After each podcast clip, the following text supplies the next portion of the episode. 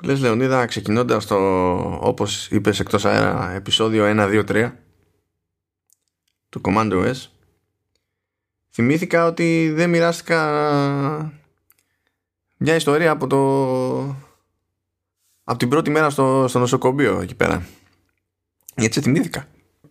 Ε, ναι. Πετάς κάτι νοσοκομεία κατά δεν ξέρει ο κόσμος αλλά τέλος πάντων δεν... όχι εγώ καλά είμαι, εγώ καλά είμαι. τώρα τέλος πάντων εντάξει, στο μέτρο του δυνατού έτσι. Ε, ήμουν εκεί πέρα στη, ήμασταν εκεί στην αναμονή και ήταν σε εφημερία ρε παιδί μου γινόταν χαμός και έπρεπε ξέρεις να μεταφέρονται ασθενείς από το παθολογικό στο χειρουργικό από δεν ξέρω και εγώ τι στο όποιο να είναι και κάθε φορά το κάθε τμήμα φώναζε ρε παιδί μου φορέα για να πάρει ξάπλα τον ασθενή και να τον πάει όπου είναι να τον πάει. Και πάνω εκεί στο χαμό, ε, κάθε φορά μάλλον έβγαινε ανακοίνωση. Δηλαδή, σκάγανε ρε παιδί μου στα ηχεία και λέγανε, ξέρω εγώ, φορείς στο τάδε. Φορείς στο τάδε, φορείς στο τάδε. Και κάπου δεν έβγαινε το πράγμα. Δεν, δεν προλάβαινε κανένας ρε παιδί μου από ένα σημείο και έπειτα. Και βγαίνει μια ανακοίνωση και ήταν ένας αγανακτισμένος και λέει Φορέα στο παθολογικό τώρα. Κλείνει το μικρόφωνο. Δύο δευτερόλεπτα μετά το ξανανοίγει. Τώρα. Δηλαδή, όχι τώρα, Τώρα! Δεν καταλαβαίνω γιατί σου τραγώ στο μυαλό Δεν. Καλά, εσύ θα ήσουν ο φορέας και θα έπιανες στο walkie, ξέρω, και θα λέγεις τώρα, τώρα, τώρα, τώρα, να έρθω τώρα, τώρα, ή μήπως τώρα. Και μετά θα είχες απολυθεί και τα λοιπά. Όλα αυτά τα κλασικά, τα αναμενόμενα. Ε, εξακολουθώ, δεν, δεν καταλαβαίνω τι, τι εννοείς, τι υπονοείς μάλλον. Ναι. λογικά δεν καταλαβαίνει κανένας πώς ακούει γιατί δεν ξέρει ποιο είναι το inside joke και τι έχουμε τραβήξει. Και το Λεωνίδα με, το, με τη λέξη τώρα γενικά. Θα, θα κάνω μια απόπειρα να το εξηγήσω. Είναι... Δεν θυμάμαι τίποτα, δεν παραδέχομαι τίποτα. Είμαι αθώος. Έστω ότι έχουμε να στείλουμε κάτι στο, στο Λεωνίδα. Έτσι. Και λέω ότι θα, θα σου στείλω τώρα. Αυτό θα σου στείλω τώρα μπορεί να σημαίνει πολλά πράγματα. Πρώτα απ' όλα μπορεί να σημαίνει ότι ξε, ξεκινάει ένα upload κάπου. Το οποίο δεν είναι στιγμιαίο. Έτσι, ας το δεν φανταστούμε. Τα καλά. Δεν τα λες καλά. Αυτό ξεκίνησε εποχές που λέγατε έχω έτοιμο το κείμενο τότε που διόρθωνα εγώ κείμενο στο περιοδικό και στο στέλνω και φυσικά ποτέ κανείς δεν το έστελνε στην ώρα του, οπότε και εγώ πω, το, βρήκα. Το πω το υπερψέμα. το υπερψέμα. παιδιά, εντάξει, είχαμε, ε, ε, είχαμε shared folder. είχαμε shared folder σε, σε Mac, έτσι, σε, σε τοπικό LAN και απλά κάναμε το αρχείο drag and drop. Έτσι, δηλαδή δεν γινόταν κάτι. Μετά ότι ήθελε για να συγχρονίσει το πράγμα εκεί πέρα με το, με το LAN. Έστω ότι. Το θέμα είναι με το που λέγαμε έχω έτοιμο το κείμενο στο στέλνο κατευθείαν κατευθείαν, χωρίς κανένα δισταγμό, χωρίς καμία αναμονή, το Λεωνίδας ήταν. Δεν, δεν, δεν, δεν το βλέπω. Δεν το έχεις στείλει. τώρα ρε, το στέλνω. Τώρα, τώρα, τώρα, ούτε τώρα. Τώρα. τώρα. τώρα το στείλει τώρα. αργότερα το εξέλιξα γιατί πήγαινα πάνω από τον κακόμοιρο συντάκτη. του λέγα, ή του έλεγε ο συντάκτη τότε, ε, ξέρεις, θα κάνεις το τάδε κείμενο και άνοιγε αυτό στο Word και είναι η σελίδα, έτσι δεν έχει ξεκινήσει να γράφει. Και πήγαινα εγώ από πάνω.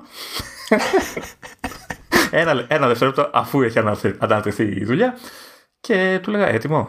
Ε, τώρα, τώρα, τώρα. Για κάποιο λόγο τους εκνεύριζε αυτό. Δεν, δεν κατάλαβα ποτέ γιατί. Δηλαδή. Ναι, νομίζω, νομίζω ε, όντως ακούγεται ότι δεν κατάλαβες ποτέ. δεν εκνεύριζε αυτό ναι, ναι, είστε, είστε περίεργοι και παράξενοι. Εγώ αυτό έχω να πω.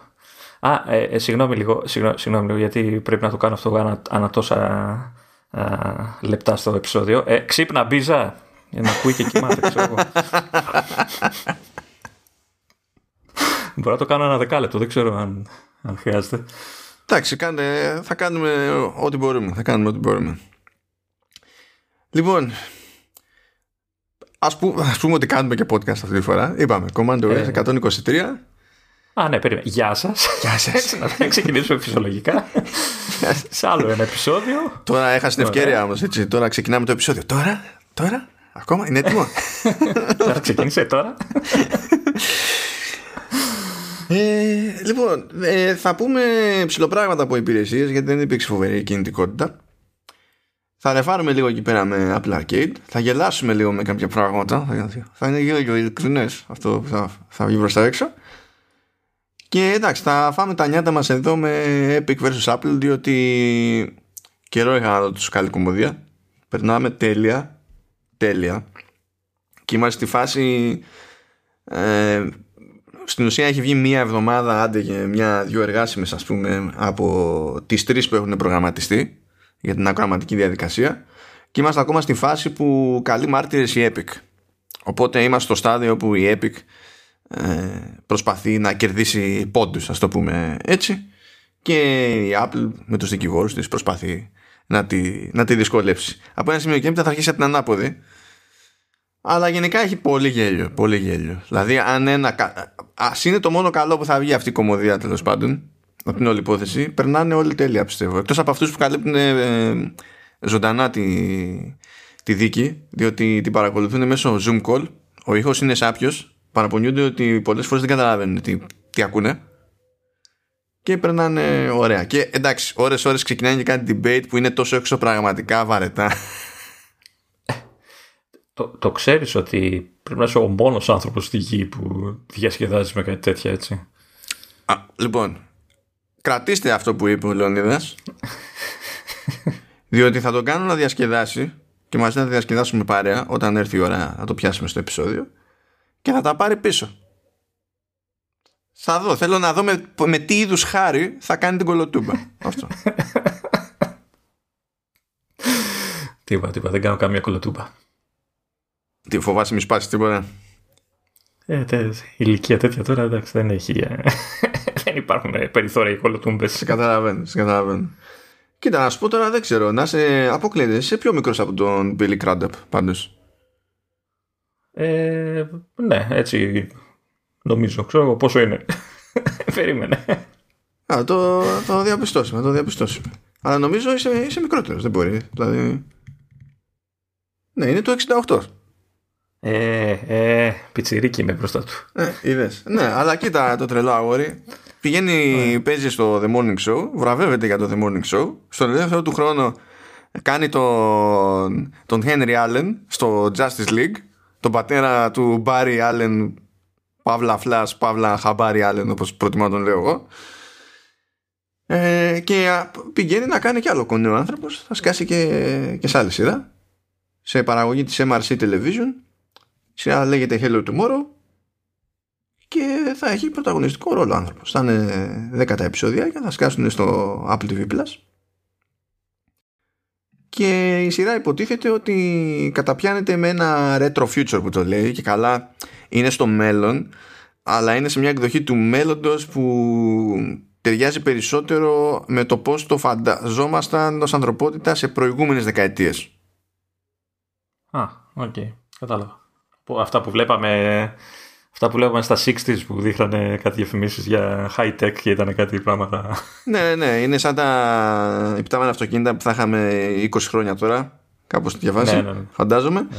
Ε, αυτό μου θυμίζει τέτοιο. Μου θυμίζει το Maniac που είχαμε δει για showrunners εκεί πέρα που ήταν τέτοια φάση. Και καλά είναι στο σχετικά κοντινό μέλλον, αλλά όλη η τεχνολογία και τέτοια στην ουσία ήταν analog. Δηλαδή κάνανε πράγματα που είναι αδύνατα να τα κάνεις τώρα, αλλά ήταν με analog. Ήταν λίγο περίεργα. Τέλος πάντων, φαντάζομαι τώρα γιατί δεν υπάρχει κάποιο δείγμα, αλλά retro future συνήθως κάπου εκεί πάει το, το πράγμα.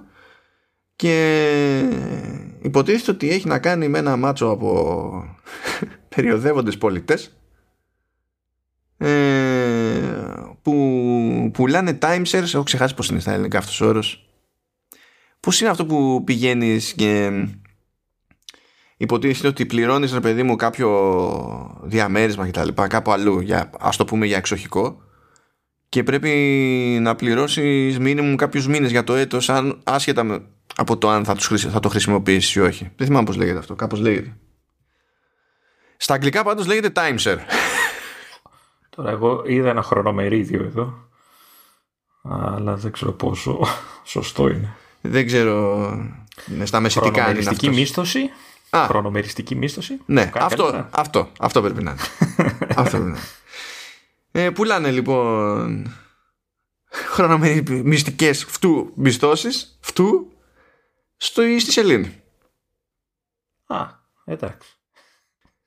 και υποτίθεται ότι γενικά παίζει έτσι μια μια ξενέρα από κλίμα για το πώς πηγαίνει η βιομηχανία αυτή και τα λοιπά αλλά ο Bill Crudup στο ρόλο του Jack ε, παρότι και αυτός δυσκολεύεται ε, υποτίθεται ότι είναι παρημιωδός αισιόδοξος, ας πούμε και ταυτόχρονα και φιλόδοξος πιστεύει ότι έρχεται ένα καλύτερο αύριο και τα λοιπά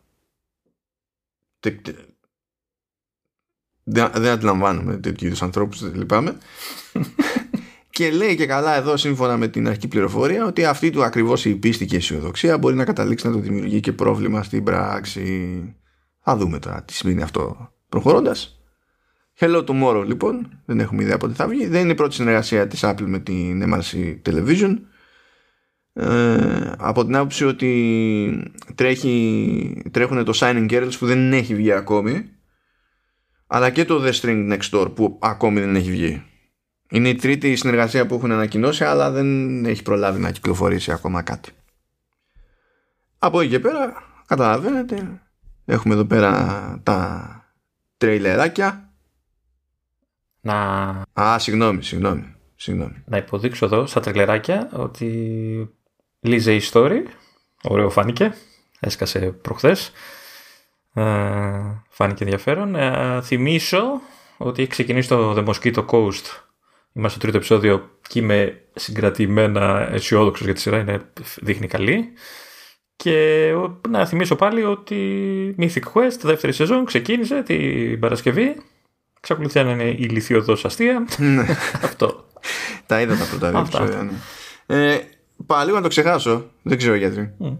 Ε, 21η Μαΐου ε, Sky λέει το The Me You Can't See που είναι, το, είναι docu-series ε, για την ψυχική υγεία και τη συναισθηματική ευρωστία που είναι υποτίθεται μια προσπάθεια που, που κατέστη δυνατή επειδή ποιοι ένωσαν τις δυνάμεις του Λεωνίδα; Η Όπρα Winfrey και ο Prince Harry και μιλάνε για σένα γιατί μιλάει για ψυχική υγεία και συναισθηματική όχι, εγώ δεν μπορώ να συμμετάσχω σε, σε κάτι τέτοιο. μπορεί να είσαι το πριν και το μετά που λέμε το πριν; ή το μετά, δεν ξέρω. Όχι, με, ναι, μπορεί να είναι μόνο το πριν. Μετά δεν έχει. Δεν είναι. Μένω σταθερός στα. Ναι, OK. Okay. Ναι, οπότε ας το πούμε ότι πάει και αυτό. Έτσι τώρα, fun fact, καλά μου παιδιά, ε, έχουμε ανοιχτό το note εδώ με όλα αυτά τα links, έτσι συνειδητοποίησα ότι την ανακοίνωση για το The Me You Can't See, αυτό που λέμε τώρα, για Oprah Winfrey και Prince Harry, το είχα στην κατηγορία με τα trailers του Apple TV Plus. Λέω πάρα πολύ ωραία, κάνω drag and drop να το πάω στην κατηγορία που είναι για ανακοινώσεις Apple TV. Πάω να το σύρω και λέει ότι δεν γίνεται, διότι το Note έχει φτάσει το όριο στις επισυνάψεις, το οποίο δεν ισχύει. Πάλι; Δεν ισχύει, απλά το φαντάζεται ότι ισχύει. Ε, φυσικά, άμα, άμα πάω και. Πώς φαίνεται ότι δεν ισχύει; Κάνω, αντί να κάνω drag and drop το link, το κάνω copy και paste και το παίρνει. Ενώ είναι συνένα σε σχέση με πριν. Και μετά κάνω delete το πρωτότυπο. Είχαμε μια άλλη μπαγκιά έτσι ωραία. Είμαστε, ζούμε τη ζωή μας στην beta γενικά. Πήγα να κάνω share κάτι στο, στο note αυτό ε, από το τηλέφωνο. Και μου πέταξε την ίδια ειδοποίηση ότι ο πακέτο, ξέρω εγώ, έχουμε πιάσει όριου επισυνάψεις κτλ. Το οποίο ήξερα, δηλαδή ξεκάθαρα ότι δεν είχε τόσες επισυνάψεις, οπότε δεν πέσει. OK. Okay. Μου, μου βγάζει το error. Οπότε ανοίγω να δω τώρα το πήρε τελικά ή δεν το πήρε. Και το πήρε το link κανονικά. Απλά ήθελα να γκρινιάξει. Ναι, είχαμε και το error για το εφέ. Κάποιον μου θυμίζει αυτό, αλλά δεν μπορώ να σκεφτώ αυτή τη στιγμή. Δεν ξέρω, δεν ξέρω αν έχεις καθρέφτη κοντά σου δηλαδή για να σε βοηθήσει η σκέψη. Όχι, όχι, όχι, δεν έχω. Επίτηδες. Ναι δεν, δεν αντέχουν οι καθόλου κοντά μου. περίμενε, περίμενε, μη συνεχίσεις. Περίμενε, περίμενε, περίμενε. Μπίζα, ξύπνα. ξύπνα, έχει NBA του και κιόλας είναι τώρα. Ναι, έχω να συμπληρώσω. έχω τα, τα χρωστούμενα. Λοιπόν, αφιέρωσα πάρα πολύ χρόνο στο NBA του K21. Είμαι σίγουρος ότι πρέπει να ξενύχτησες παίζοντας πρωταθλήματα το ένα μετά το άλλο. Και ναι, online ναι, ναι. Ναι, δεν το, δεν το συζητάμε. Δηλαδή δεν έβγαλα ούτε quarter. Δεν έκανα ούτε quarter. Επαγγελματία θα σου πετύχει μετά. Έτσι. Εσύ τώρα θα πεις στους ανθρώπους αν αξίζει το παιχνίδι όχι. Δηλαδή το είδες 3,5 λεπτά, 4, και θα μας πεις τώρα εσύ είναι καλό το παιχνίδι. Δηλαδή. Λοιπόν, κοίτα, δεν έταξα σε κανένα review, οπότε there's that. Αλλά ε, επειδή ε, κατά βάση το NBA 2K21 Arcade Edition έτσι όπως λέγεται τέλος πάντων στο Apple Arcade ε, είναι το ίδιο παιχνίδι εντάξει προφανώς δεν έχει ξέρω εγώ τα γραφικά και τα λοιπά που θα έχει σε νεότερες κονσόλες και πάει λέγοντας, αυτό το θεωρούμε δεδομένο αλλά το ζήτημά μου ήταν να δω που, που διαφέρει και να κάνω λίγο ψακτική σε διάφορες επιλογές ε, πρώτα απ' όλα εντάξει το έβαλα εκεί πέρα στο στο 12 Pro τρέχει ok διάβαζα κάτι ισχυρισμούς ότι τρέχει κομπλέ 60 frames. Δεν ισχύει αυτό. Τρέχει 60 frames όταν παίζεις, αλλά όταν σκάει κάτσι είναι. Καλά, ναι, εντάξει. Είναι 30, 30 παρά, είναι κάπου εκεί. Κάτσι τώρα που λέμε και καλά για το τηλεοπτικό φιλ της υπόθεσης που κάνει κάτι κοντινά κτλ. Αλλά κατά τα άλλα γραφικά εξωτερίε καλά είναι. Προφανώς δεν είναι αυτά που μπορεί να πετύχει κάποιε κονσόλες. Πάρα πολύ ωραία εδώ, κανένα πρόβλημα. Ε, η βασική διαφορά του Arcade Edition σε σχέση με οποιαδήποτε άλλη έκδοση είναι η έλλειψη του My Team όπου εκεί πέρα μπορεί κάποιος να φτιάξει την ομάδα του ξέρω εγώ και τα λοιπά να τη χτίσει λίγο λίγο που και αυτό πηγαίνει πακέτο με όλο το σύστημα που έχει κανονικά το NBA 2K το κλασικό ας πούμε με μικροσυναλλαγές στην ουσία είναι σαν το ανάλογο Ultimate Team που λέμε ξέρω εγώ σε FIFA και τέτοια. Αυτό δεν υπάρχει στο Arcade Edition διότι δεν επιτρέπεται να υπάρχει στο Arcade Edition. Για να μπει παιχνίδι στο Apple Arcade πρέπει να μην έχει μικροσυναλλαγές και DLC και τέτοια. Οπότε πάρα πολύ απλά δεν έπαιζε το ενδεχόμενο. Αν λοιπόν κάποιος είχε όνειρο να παίξει NBA 2K γενικά είτε ας είναι το 21 ή το οτιδήποτε δεν είχε κανέναν ιδιαίτερο καημό για το My Team και παρακάλαγε να θυμηθεί πώς είναι η ζωή χωρίς ε, μικροσυναλλαγές σε παιχνίδια που έχει πληρώσει 70 80 ευρώ ε, το Arcade Edition στο Apple Arcade ε, είναι ακριβώς αυτό. Άρα είναι η full έκδοση χωρίς το My Team. Αυτό ουσιαστικά. Ναι, ναι, ναι, που το My Team δεν είναι απλή παράληψη. Αυτό ήταν που ήθελα να εξακριβώσω ρε παιδί μου μεταξύ άλλων. Ε, είναι συνειδητή παράληψη διότι έπρεπε να του αλλάξουν τα φώτα ε, για να δουλεύει σε ένα πλαίσιο που στην ουσία ε, δεν είναι φτιαγμένο για να τους γεννάει λεφτά. Ενώ όλος αυτός ο μηχανισμός είναι φτιαγμένος για να τους γεννάει λεφτά.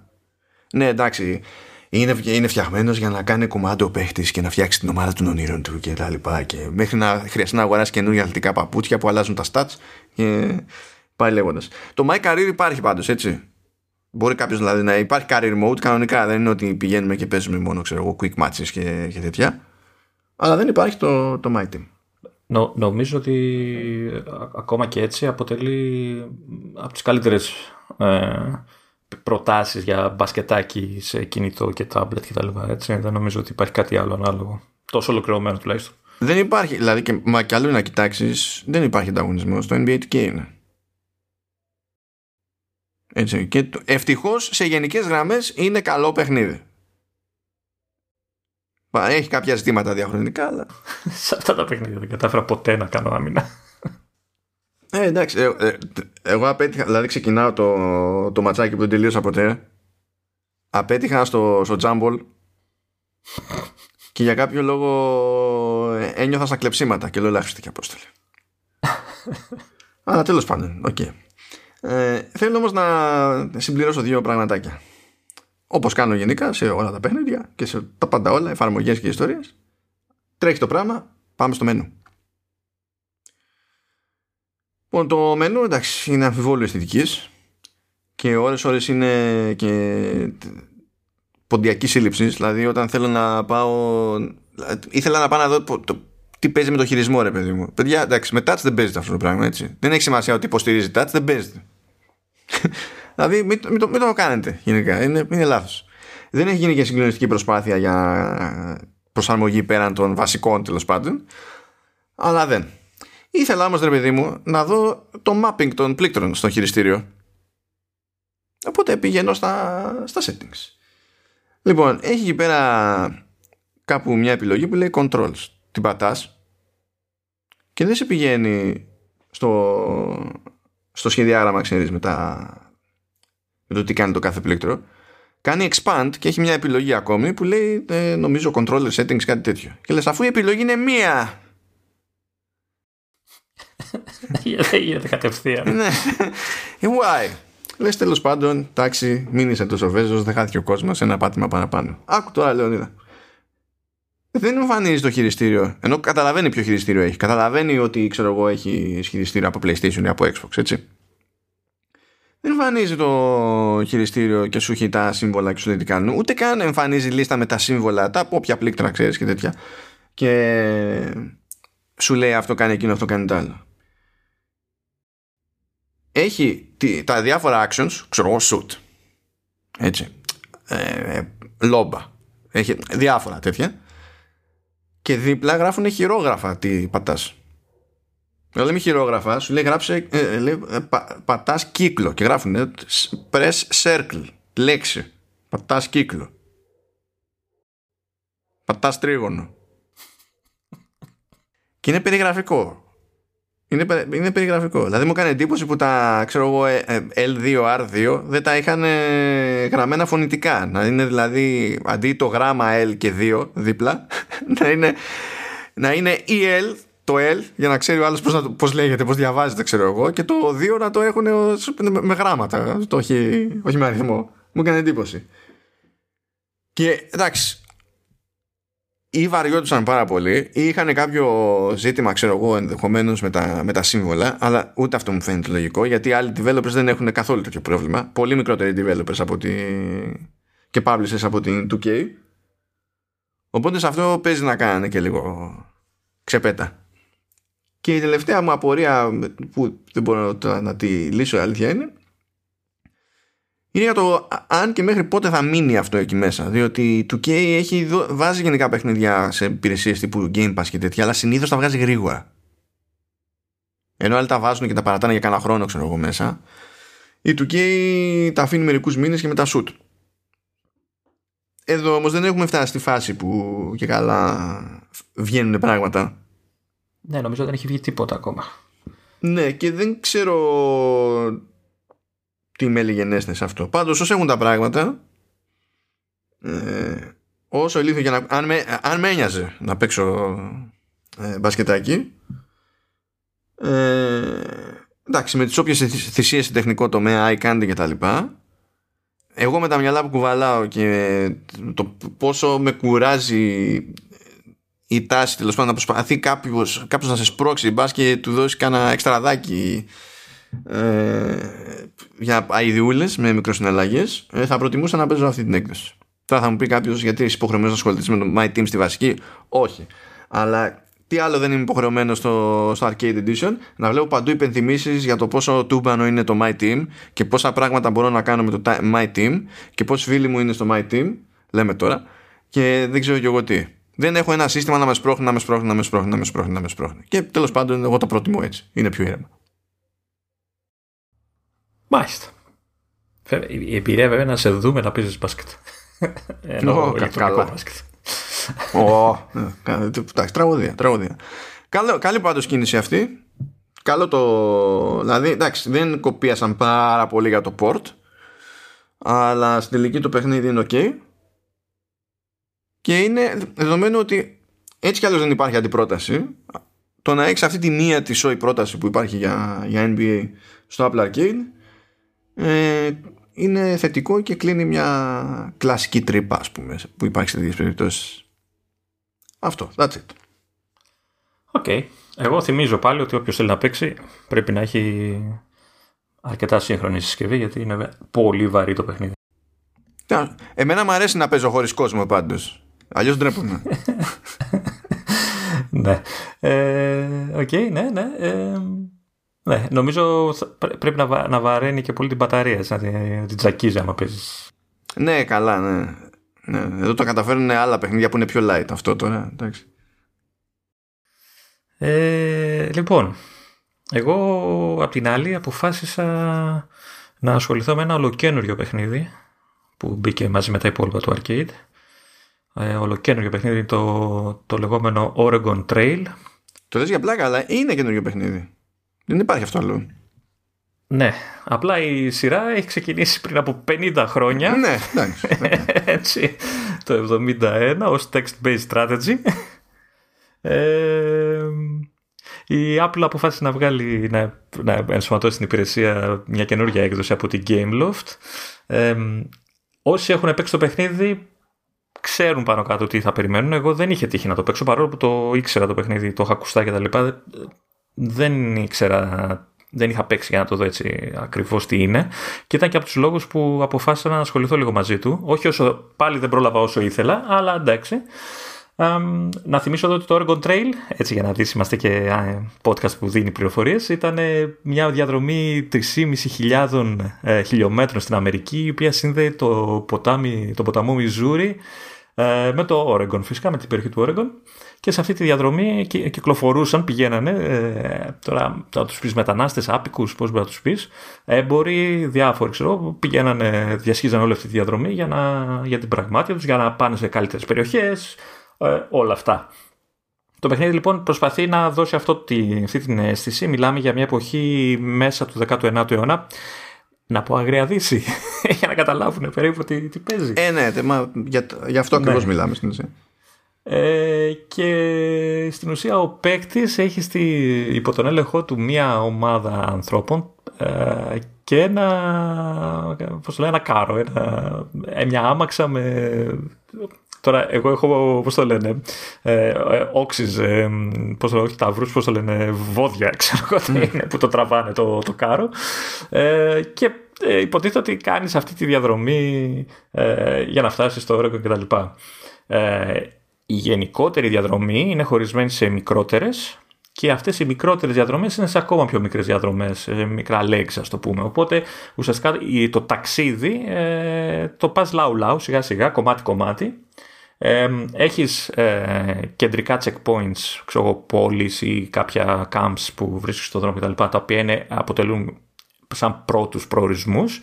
Ε, από τον ένα προορισμό στον άλλον υπάρχουν πορείες που διακλαδώνονται και μπορείς να επιλέξεις πώς θες να φτάσεις στον όποιο προορισμό και φυσικά υπάρχουν και οι πιο κεντρικοί ε, προορισμοί που είναι οι πιο μεγάλες πόλεις μέχρι τελικά να φτάσεις στον τελικό σου προορισμό που είναι το, το Oregon στην πορεία, δηλαδή στην πορεία της κάθε διαδρομής, ο, ο, ο παίκτης βλέπει στην οθόνη του την ομάδα να κινείται μαζί με το, με το κάρο. Ε, δεν κουνάς κάτι άμεσα, έτσι. Το μόνο που χρειάζεται να κάνεις είναι να, να, να παίρνεις, να λαμβάνεις αποφάσεις ε, για πράγματα που συμβαίνουν κατά τη διάρκεια της ε, διαδρομής. Συμβαίνουν πολλά, ε, και αυτό υποτίθεται αυτή η ποσότητα ας πούμε, και η, το τυχαίο, ας το πούμε, ο τυχαίος χαρακτήρας όλων αυτών των συμβάντων ε, είναι που κρατάνε το παιχνίδι ενδιαφέρον. Τώρα, τι εννοώ με, με συμβάντα; Δηλαδή, ξεκινάει η πορεία, έχεις, ε, αν, από, αν ξεκινάς από πόλη, πρέπει καταρχάς να ε, οργανώσεις τις προμήθειές σου. Φαγητά, νερά, σφαίρες, ε, ρούχα, καφέδες, ε, εργαλεία για επισκευές, όλα αυτά. Ε, το car ουσιαστικά είναι το, το inventory, ας το πούμε κάπως έτσι. Ε, το οποίο ε, θέλει micromanagement, δηλαδή έχεις κλασικά ένα πλέγμα, έτσι τετραγωνάκια και τα διάφορα αντικείμενα ε, έχουν συγκεκριμένο χώρο που καταλαμβάνουν, έχουν δηλαδή συγκεκριμένα τετραγωνάκια που καταλαμβάνουν, οπότε εσύ πρέπει να παίξεις με περιστροφές των αντικειμένων και να τα στριμώξει έτσι ώστε να μπορέσεις να χωρέσεις όσο το δυνατόν περισσότερα πράγματα να έχεις μαζί σου κτλ. Ε, αυτό είναι η μία φάση του, του management. Η άλλη φάση είναι, ε, αφορά τους, ε, τους ανθρώπους που έχει η ομάδα σου, ε, οι οποίοι έρχονται αντιμέτωποι με καιρικές συνθήκες, με ατυχήματα, ε, με την άγρια πανίδα που κυκλοφορεί εκεί έξω, δηλαδή τσιμπήματα φιδιών κτλ. Και ουσιαστικά προσπαθείς να, να, να τους φροντίσεις, δηλαδή αν πάθουν κάτι να πάρεις ε, την όποια απόφαση θεωρείς σωστή για να αντιμετωπίσεις ξέρω, το τραύμα, την αρρώστια ή δεν ξέρω εγώ τι. Ε, μπορείς να, να, να κοιτάς το ηθικό τους, μπορείς να κοιτάς το, την καθαριότητά τους κτλ. κτλ. Ε, όλα αυτά φυσικά έχουν στα... Δηλαδή, από τη μία, ξέρω εγώ, λες θέλω να γιατρέψω κάποιον, αλλά από την άλλη ξέρεις ότι μειώνονται οι προμήθειες ή χάνεις χρόνο καθυστερείς για να φτάσεις στον προορισμό σου, οπότε δυσκολεύουν τα πράγματα γιατί ε, είσαι πολύ περισσότερο καιρό εν κινήσει, οπότε πιο πολλές προμήθειες χρειάζεσαι, πιο επιρρεπείς σε, σε πράγματα είναι όλοι, δηλαδή μπορεί να πάθουν εμμύρια όσα ε, κτλ. κτλ. Οπότε παίζεις ε, κάνεις μια ισορροπία μεταξύ διαφόρων πραγμάτων για να μπορέσεις να φτάσεις στον όποιο προορισμό. Έχει την πλάκα του σαν παιχνίδι. Ε, εντάξει, εννοείται ότι δεν είναι για όλους, είναι συγκεκριμένη κατηγορία ανθρώπων που το παίξουν. Είναι έτσι χαλαρός με την άποψη ότι δεν έχεις να κάνεις γρήγορες αντανακλαστικές κινήσεις και δεν ξέρω τι. Είναι κάθεσαι, σκέφτεσαι τι θα κάνεις κτλ. Ε, Συναντάς κόσμο, έχει διάφορους NPCs και διαβάζει και ιστοριούλες και, και έχει την πλάκα του. Ε, Φτιάχνεις η ομάδα μπορεί να είναι ξέρεις, αποτελείται από δια... τα άτομα, δηλαδή είναι, έχουν ε, διάφορα χαρακτηριστικά και που πρέπει να έχεις υπόψη σου για να ε, τα αξιοποιήσει ανάλογα. Ε, υπάρχουν. Ε, χαρακτηριστικά τι, τι τύπου, σαν, σαν, σαν skills, τι. Έχει skills, ναι, ναι, ναι, έχει skills, έχει classes και τέτοια. Ε, οπότε υποτίθεται ότι κοιτάς, δηλαδή αν, αν κάποιος έχει αρρωστήσει, πρέπει να επιλέξει τον κατάλληλο να τον γιατρέψεις, ξέρω κάποιο έτσι έχει δύο, έχει δύο mini games από ότι εγώ έχω δει το ένα, δεν έχω καταφέρει να δω το δεύτερο, αλλά διαβάζω από ότι υπάρχει άλλο ένα, το οποίο είναι το, το ένα είναι το hunting, το κυνήγι και το άλλο το rafting. Ε, έχω δει το κυνήγι, το hunting, όπου, ε, το οποίο στην, ουσία πώς λειτουργεί, όπως προχωράει η ομάδα. Κάποια στιγμή σου λέει ότι, α, ξέρω εγώ, εδώ ο χώρος είναι, ξέρεις, η περιοχή είναι για κυνήγι κτλ. κτλ. Αλλάζει η εικόνα, αυτά τα, όλα τα βλέπεις το κεντρικό παιχνίδι δηλαδή το βλέπεις να διαδραματίζεται δυσδιάστατα από, από δεξιά προς τα αριστερά κινείται η ομάδα ε, και είναι τελείως δυσδιάστατο. Όταν τουλάχιστον το κυνήγι που είδα εγώ αλλάζει η κάμερα, τα βλέπεις από πάνω υπογωνία εντάξει 3D τέλος πάντων, στατική είναι η εικόνα ουσιαστικά ε, και είναι ένα απλό παιχνίδι το οποίο από, εμφανίζεται από τις διάφορες μεριές της ε, οθόνης ζώα και τα πυροβολάς ώστε ξέρεις ε, χαλώντας τις λιγότερες δυνατές σφαίρες να μαζέψεις όσο περισσότερο κρέας μπορείς, ώστε να έχεις αποθέματα για τη συνέχεια του, του παιχνιδιού. Το rafting δεν το προλάβω να το δω ακόμα. Εικάζω ότι είναι, ότι είναι παρόμοια απλό. Ε, ειδική μνήμα να κάνω για, τα, για την αισθητική, για τα γραφικά το, του παιχνιδιού ε, τα οποία συνδυάζουν ε, και το retro, το retro ε, γιατί έχουμε sprites τα οποία είναι και επιξελιασμένα όπως παλιά αλλά όλη η άλλη εικόνα, δηλαδή το background, τα διάφορα εφέ, τα, ξέρω εγώ, περνάς από ένα ποταμό, το, τα νερά και όλα αυτά είναι σύγχρονα. Οπότε κάνει ένα μείγμα περίεργο, το οποίο δουλεύει, είναι, είναι ωραίο. Ε, και το άλλο που θέλω να πω είναι ότι παρόλο που έχει αρκετά πράγματα να, ε, και έχει κάποια ποικιλία σε, και σε συμβάντα που, που γίνονται και γενικά στις διαδρομές και όλα αυτά, από ένα σημείο και μετά δείχνει να γίνεται λίγο επαναλαμβανόμενο. Δηλαδή ε, ε, σε κάθε πορεία θα χαλάσει το κάρο, θα χτυπήσει κάποιος, θα σπάσει το πόδι θα πάθει ε, κάποια αρρώστια. Δηλαδή από ένα σημείο και μετά αρχίζει και λίγο ο κύκλος στενεύει, ας το πούμε έτσι, είναι, είναι αρκετά επαναλαμβανόμενο, χωρίς όμως να είναι δυσάρεστο. Ε, αυτά νομίζω, δεν θυμάμαι να έχω ξεχάσει κάτι άλλο.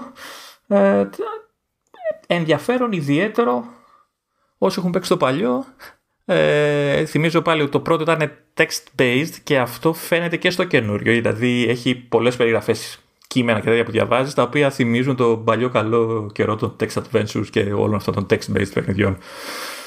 Αυτά. OK. Okay. Ε, και φάτο παιχνίδι. Ναι, κοίτα, ε, θυμάσαι, σου στείλα screenshot. Ναι. Έτσι, ε, έχει, έχει ένα mode, πέρα από το βασικό mode, έχει ένα mode που είναι ξέρεις, daily challenges, ας πούμε, που σου λέει πρέπει να κάνεις αυτή την πορεία και να καταφέρεις να, ξέρω εγώ, να φέρεις τόσες σφαίρες ή όσες περισσότερες σφαίρες μπορείς στον προορισμό, να τα κάνεις σαν μεταφορά.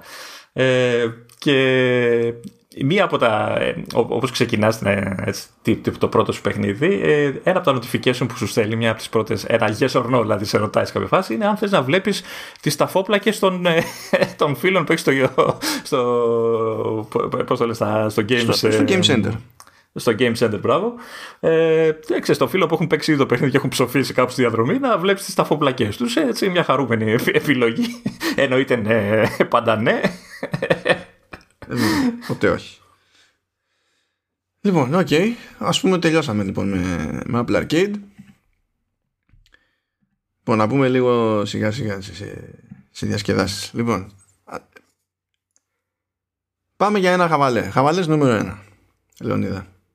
Λεωνίδα, όταν βγήκε το iOS 14.5 ναι. προσθέθηκε υποστήριξη για χειριστήριο DualSense στο PlayStation 5 και το νέο χειριστήριο του Xbox το οποίο βγήκε με Xbox Series S και Xbox Series X. Το χρησιμοποιώ το, το τελευταίο γιατί βολεύει το ότι έχει τη δυνατότητα να κάνει pair με δύο συσκευές ταυτόχρονα. Οπότε χρειάζεται να μαθαίνεις και να ξαναμαθαίνεις ε, την κάθε συσκευή. Δηλαδή το συνδέεις ε, στο Apple TV, το συνδέεις και στο Xbox και με ένα πάτημα του κουμπιού αλλάζεις ανάλογα το, τη χρήση. Ενώ παλιά έπρεπε να τα κάνεις delete από το ένα και ξανά repair και τέτοια. Τώρα η αλήθεια είναι ότι εντάξει, δεν πάει για πολύ καιρός που βγήκε το 14.5. Έτσι. Είναι πόσο είναι, καμιά, καμιά δεκαριά μέρες, δεκαπενταριά, πόσο είναι. Δεν πρέπει να έχει κλειστεί εβδομάδε, ναι. Κάπου mm. εκεί πάνε. Κάπου, κάπου εκεί. Έτσι. Okay.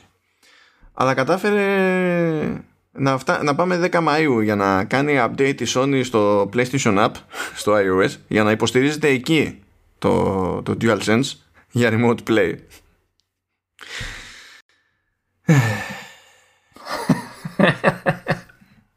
Γιατί δεν καταλαβαίνω ποια είναι η απορία. Αυτό έτσι απλά το αναφέρω. Απλά το αναφέρω. Τώρα πάμε, πάμε παρακάτω. Να μείνουμε λίγο στο κομμάτι του, του gaming υποτίθεται. Μ' αρέσει που ξεκινάει κιόλας έτσι το Mac Rumors. Λέει sketchy rumor claims Apple developing Nintendo Switch style gaming console. Αν δεν είχα αφιερώσει τόσο χρόνο ε, στα πέρα δόθες σε νοσοκομεία, θα γέλα. Θα με είχε πιάσει νευρικό. Γιατί πολύ εύκολα μπορεί, μπορεί να βγάλει, αφού είχε βγάλει και παλιά κονσόλα η Apple. Τι είχε βγάλει, είχε προσπαθήσει να βγάλει το Pippin για την, για την Bandai. Α, ε, άρα και ξέρει από games. Αφού ξέρει από games.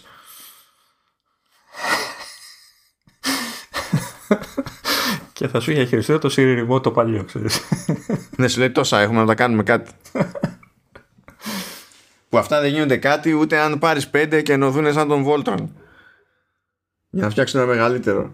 Εντάξει, δεν, δεν μπορεί να κάνουμε σοβαρές συζητήσεις τώρα. δεν μπορούμε να παίρνουμε καν σοβαρά τέτοιου θεωρίες. Δηλαδή δεν έχει σημασία το πετύχαμε κάπου μια φήμη κτλ. Δεν, έχει καν, δεν, δεν αξίζει ούτε το ότι κάνει τη διευκρίνηση, ας πούμε, το Mac Rumors και λέει ότι είναι σκέτσι και καλά αυτή η φήμη. Τι είναι σκέτσι, είναι εκτός πραγματικότητας. σκέτσι και ideas. Εδώ δεν καταλαβαίνουν άλλα πράγματα. Κοίτα, θα μπορούσε. Μπορεί να πει αύριο η Nintendo πόσα θες να τα αγοράσω το μαγαζάκι. Δεν μπορεί την Nintendo, δεν γουστάρει. Αλλά φαντάζεσαι, φαντάζεσαι όντως να βγει κάποια μέρα, δηλαδή να έχει ξεκινήσει κάποιο είδους τέτοια εξερεύνηση, παύλα προσπάθεια στην Apple. Φαντα... Ε, ε, τι φαντάζεσαι, ε, αισθάνομαι σίγουρος ότι από αυτούς που θα έμπαιναν στη διαδικασία να εξερευνήσουν αυτό το concept, ούτε ένας θα μπορούσε να συλλάβει γιατί θεωρούμε εμείς κάτι τέτοιο αστείο αυτόματα. Και κρατήστε αυτή τη σκέψη, θα φανεί χρήσιμη παρακάτω. Προσπαθώ να σκεφτώ ένα ωραίο όνομα για την κονσόλα, αλλά δεν βρίσκω κάτι της προκοπής. Ναι, τώρα, ξέρω, τώρα που έχουν κοπεί και τα i και είναι όλα Apple κάτι, Apple κάτι, Apple κάτι. Εν τω μεταξύ είναι, ξέρεις, Apple κάτι και είναι και, πώς να σου πω, και, και πεζή ώρα. Δηλαδή θα βγάλουμε ρολόι Apple Watch. Ορίστε, Watch. Θα, αυτή θα το βγάζανε Apple Console. Λέμε μπράβο, ευχαριστούμε η Apple Video Games Console. Και άμα ήταν μαύρη θα ήταν και Pro. Ναι, εντάξει. ναι. σαν, σαν να τη σχεδιάζει θείο το 1980. Ναι, εντάξει, OK. Okay. λοιπόν, τώρα έχω ένα άλλο εδώ πέρα που πραγματικά δεν το καταλαβαίνω. Λέει ότι από την τρίτη beta του iOS 14.6 ε, πειράζονται κάποια πράγματα στο, στην εφαρμογή Apple Podcast γιατί ο κόσμος έχει πρόβλημα. Δεν καταλαβαίνω τι πρόβλημα έχει ο κόσμος, Λεωνίδα. θα αρχίσει πάλι τρίτη φορά. Δεν, δεν μπορώ, δεν, δεν αντιλαμβάνομαι. Αλλά εκεί που γέλασα είναι ότι τι λέγαμε την περασμένη εβδομάδα, δεν λέγαμε ότι είναι αδιανόητο να μπορείς να κάνεις Mark All, ξέρω εγώ, episode, just play κτλ. Ε, μπαίνει Mark All. Λεωνίδα. Ξέρεις, ε, δεν μπορούμε να φτιάξουμε τη βλακία που κάναμε, αλλά σας δίνουμε τρόπο να το κάνετε μόνοι σας. Εν τω μεταξύ, εξακολουθεί. Τώρα, αυτά δεν, μπορώ, δεν, δεν ξέρω τι πρωτοφταίει έτσι, γιατί την έχω βάλει τη, την τρίτη μπέτα του, του 14.6. Εξακολουθεί η εφαρμογή podcast να φαντάζεται διάφορα πράγματα και να μου εμφανίζει στο, στο Listen Now επεισόδια που το, η, η ίδια εφαρμογή δέχεται ότι τα έχω ακούσει Έχουμε, έχουμε ακόμα, έχουμε, έχουμε μπροστά μας, αλλά πραγματικά μιλάμε για μακελιό με αυτή την εφαρμογή. δεν ξέρω πώς τα καταφέρνει κάποιος και τα κάνει τόσο μαντάρα, τόσο μαντάρα. Όταν θα τελειώσει η δουλειά που γίνεται από πίσω, θα τρίβεις τα μάτια σου. Και θα ευχαριστήσεις το Θεό. Μέχρι να φύγουν από τη θέση τους. Για τέτοιο πόσο δυνατό θα είναι το τρίψιμο. για να καταλάβω. Ε, πάντως από όλα αυτά που είπες, εγώ θα, θα ξαναπώ για πολλωστή φορά ότι η γκρίνια μας, πλέον γιατί βάζω και σένα μέσα, πιάνει. Είδες, γκρινιάξαμε για το select all και το οτιδήποτε, τσακ, την επόμενη φορά μπήκε. Οπότε... Έχεις μια άλλη καλή ιδέα τώρα, τώρα που κληρώνει, για να τα αφήσουμε για το, για το άλλο επεισόδιο. Θα, Κοίτα, αυτά δεν γίνονται έτσι. Είναι, η έμπνευση είναι της στιγμής, δεν ε, πάει έτσι με το, με το ζόρι. Πίστεψέ με, όταν θα μου έρθει θα γκρινιάξω. Τώρα, μήπως του σου ήρθε. Τώρα. λοιπόν, okay, τώρα θα το, ας πούμε ότι θα το σοβαρέψουμε λίγο. Ε, μπορεί να θυμάται κάποιος ότι κάποτε συνειδητοποίησαν διάφορες εταιρείες. Ε, καλά, Zigbee ήταν και οργάνωση μέσα σε όλα. Ε, και Apple και Google και διάφοροι πάλι μαζί ε, ότι ο καθ... υπήρχαν ένα μάτσο standards διαφορετικά ας πούμε για, για IoT στην πραγματικότητα. Για smart home. Ε, ναι αλλά εντάξει. Αυτό ναι. Για smart home ε, accessories και τα λοιπά. Και είχαμε, είχαν μπλέξει όλα τα μπουτια τους. Τι υποστηρίζει μια συσκευή τι υποστηρίζει άλλη συσκευή πόσο δύσκολο είναι να προσθεθεί υποστήριξη για πολλά τέτοια πότε έχουμε bridges πότε δεν έχουμε bridges ιστορίες. Είναι, είναι ο δεύτερος είναι ο δεύτερος λόγος που δεν έχω χωθεί ξέρεις, να κάνω κάτι έτσι αυτό. Ο πρώτος βέβαια είναι τα λεφτά. ναι, Αλλά ο, ο δεύτερος είναι ότι ξέρεις, ε, υπάρχει, δεν ξέρεις τι να πάρεις και δεν, ξέρεις, δεν ξέρεις ποτέ αν, αν αυτό που θα πάρεις θα δουλεύει αργότερα με κάτι άλλο που θα πάρεις, ξέρεις. ναι, και εγώ δεν έχω αγγίξει και εγώ και, και για αυτό το λόγο. Και για τους δύο βασικά, αλλά ναι. Και να είχα, αλλά δύσκολα θα έδινα γιατί Πρώτα απ' όλα με ενοχλεί το ότι θέλει τόσο ψάξιμο για να καταλάβω το α ή το β. Ξέρεις, αν είναι ok με το ένα σύστημα ή με το άλλο και πάει λέγοντας. Ε, είναι πολλές εταιρείες τέλος πάντων στο, σε αυτή την προσπάθεια. Δηλαδή είναι και IKEA, Allegrand, NXP, ε, Snyder Electric, Signify, πέρα από τους κλασικούς δηλαδή όπως είναι Apple, Comcast, Amazon, Google, SmartThings και τα λοιπά. Βασικά στην περίπτωση αυτή η άλλη είναι η κλασική, έτσι. Οι εταιρείες οι άλλες είναι οι κλασικές. Έχουν πιο, πιο σχέση με σπίτι. Ναι, απλά το λέω από άποψη όγκου, παιδί μου. Ξέρεις ποιο είναι μεγάλη σε αυτή την προσπάθεια. Λοιπόν, όλοι αυτοί είχαν μαζευτεί και είχαν πει δεν γίνεται αυτό το πράγμα. Θα ξεκινήσουμε ένα ενιαίο πρότυπο και θα το πούμε chip. Project Chip. Εντάξει. Μετά ούτε φωνή ούτε ακρόαση. Δεν είχαμε ιδέα. Στο μεσοδιάστημα αρχίσαμε να βλέπουμε την, την Apple να βγάζει σε καμιά συσκευούλα εδώ και εκεί. Νομίζω, νομίζω ότι παίζει στο καινούργιο Apple TV σίγουρα παίζει στο HomePod Mini.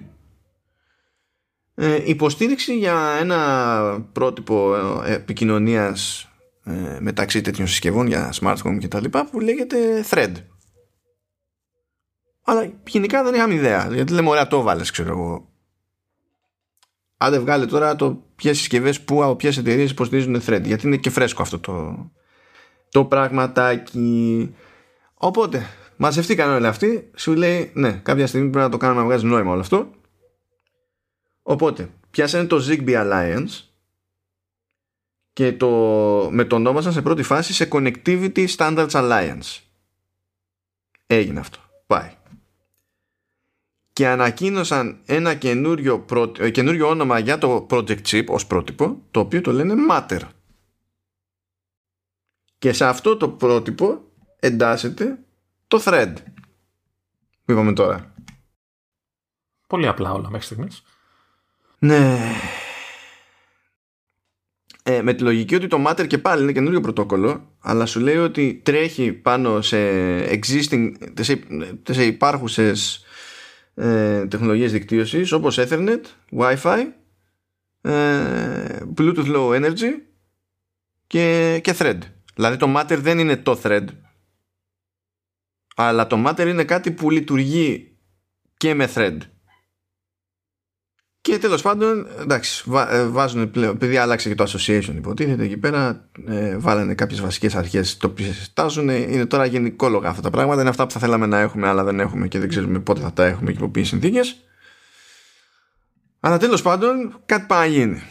Με τη λογική ότι ξεφύγαμε από το είναι project με ένα code name που δεν ξέραμε τι διάολο και αρχίζει και παίρνει μια μορφή το όλο πράγμα. Τώρα υποτίθεται, λέγεται, αν θυμάμαι καλά, ότι θα μάθουμε περισσότερα προς το τέλος του χρόνου, ξέρω. Θα αρχίσουμε να βλέπουμε προϊόντα με υποστήριξη Matter. Αλλά όσο νωρίτερα τόσο καλύτερα με τη λογική ότι πρέπει να φτάσουμε σε, ένα, σε μια φάση που να ξέρουμε ότι όλα πατάνε στο, στο ίδιο σύστημα και να ξέρουμε ότι ό,τι και αν αγοράσουμε εφόσον είναι smart home accessory ότι θα κουμπώσει το σύστημα και θα βγει άκρη. Δεν γίνεται να έχουμε ένα, ένα bridge για, για Hue, ένα, ένα bridge για άλλα, ένα bridge για παράλληλα και να... Δεν είναι... Εντάξει, ξεμπλέξουμε αυτό. Έχει ακόμα. Έχει ακόμα μέχρι να, να απλοποιηθεί όλο αυτό. Και το άλλο που προέκυψε λίγο στην τύχη είναι ένα support document που λέει how to upgrade from iCloud documents and data to iCloud Drive. Λες τώρα... Τι είναι αυτό, υπήρχε; Το έχω. Πιο απ' όλα. το πρώτο, το Documents and Data. Ναι, το iCloud Documents and Data είναι σαν, νομίζω ότι στην ουσία αναφέρεται στη λειτουργία του CloudKit. Νομίζω. Με τη λογική ότι μπορεί μια εφαρμογή να συγχρονίζει μέσω iCloud, αλλά αυτό δεν σημαίνει ότι σου εμφανίζει ένα φάκελο στο iCloud Drive και έχει αρχεία μέσα.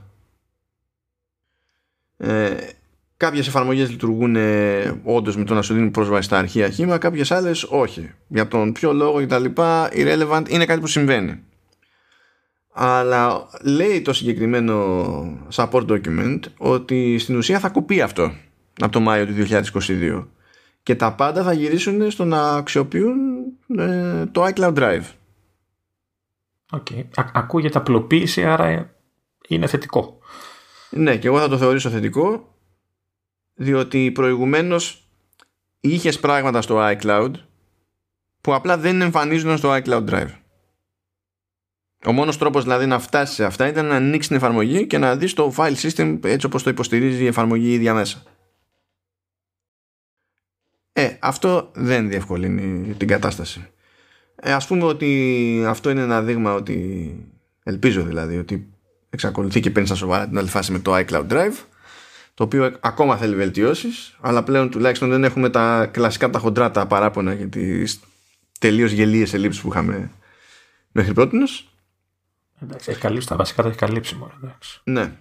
Και λέει ότι όταν έρθει η ώρα, δηλαδή αν κάποιος δεν χρησιμοποιεί καθόλου iCloud Drive, αλλά χρησιμοποιεί κάποια εφαρμογή ε, με ε, iCloud Documents and Data ε, θα πρέπει, δεν θα ενεργοποιηθεί στον αυτόματο θα περαστούν τα αρχεία του στο iCloud Drive δεν θα τα χάσει. Αυτό θα γίνει αυτόματα.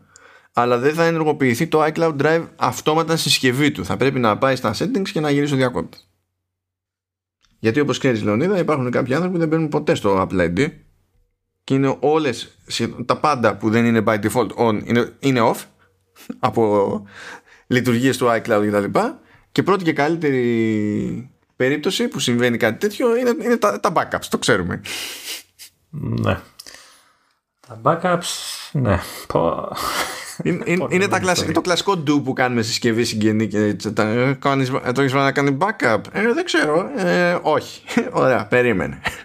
Και πάμε έτσι. Ε, ε, μετά από τόσα χρόνια που ήρθε ερώτημα του στυλ, ξέρεις, άλλαξα κινητό γιατί έσπασε το άλλο, ξέρω εγώ, και για κάποιο λόγο δεν ήρθαν όλες μου οι επαφές. Και λέω,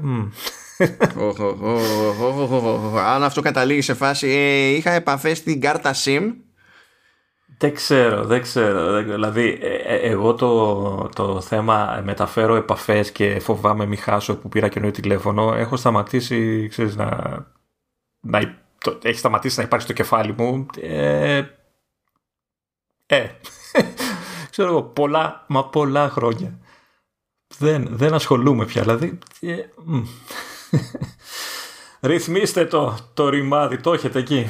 Ναι, κοίτα, η αλήθεια είναι ότι κάποιοι έτσι δεν, με τη μία ξέρω εγώ δεν έχουν αρκετό χώρο στο iCloud Drive επειδή έχουν άλλα πράγματα. Ωραία, μπορούν να πω, κλείστε τις φωτογραφίες Εντάξει, βρείτε άλλο τρόπο για backup φωτογραφίες αν δεν θέλετε να αγοράσετε χώρο. Και αφήστε όλα τα άλλα να πηγαίνουν, χωράνε. Ναι, ναι. γενικά αγοράστε χώρο, αγοράστε χώρο όμως γιατί δεν αξίζει το άγχος για τις φωτογραφίες. Δεδομένου ότι μπορείτε να, να βάλετε 50 giga με ένα ευρώ το μήνα. Δηλαδή. Ρε παιδί μου, εγώ σου λέω ότι για τις φωτογραφίες υπάρχουν ε, ακόμα και η παλιά παραδοσιακή μεταφορά σε, ξέρεις, με καλώδιο στο PC κτλ.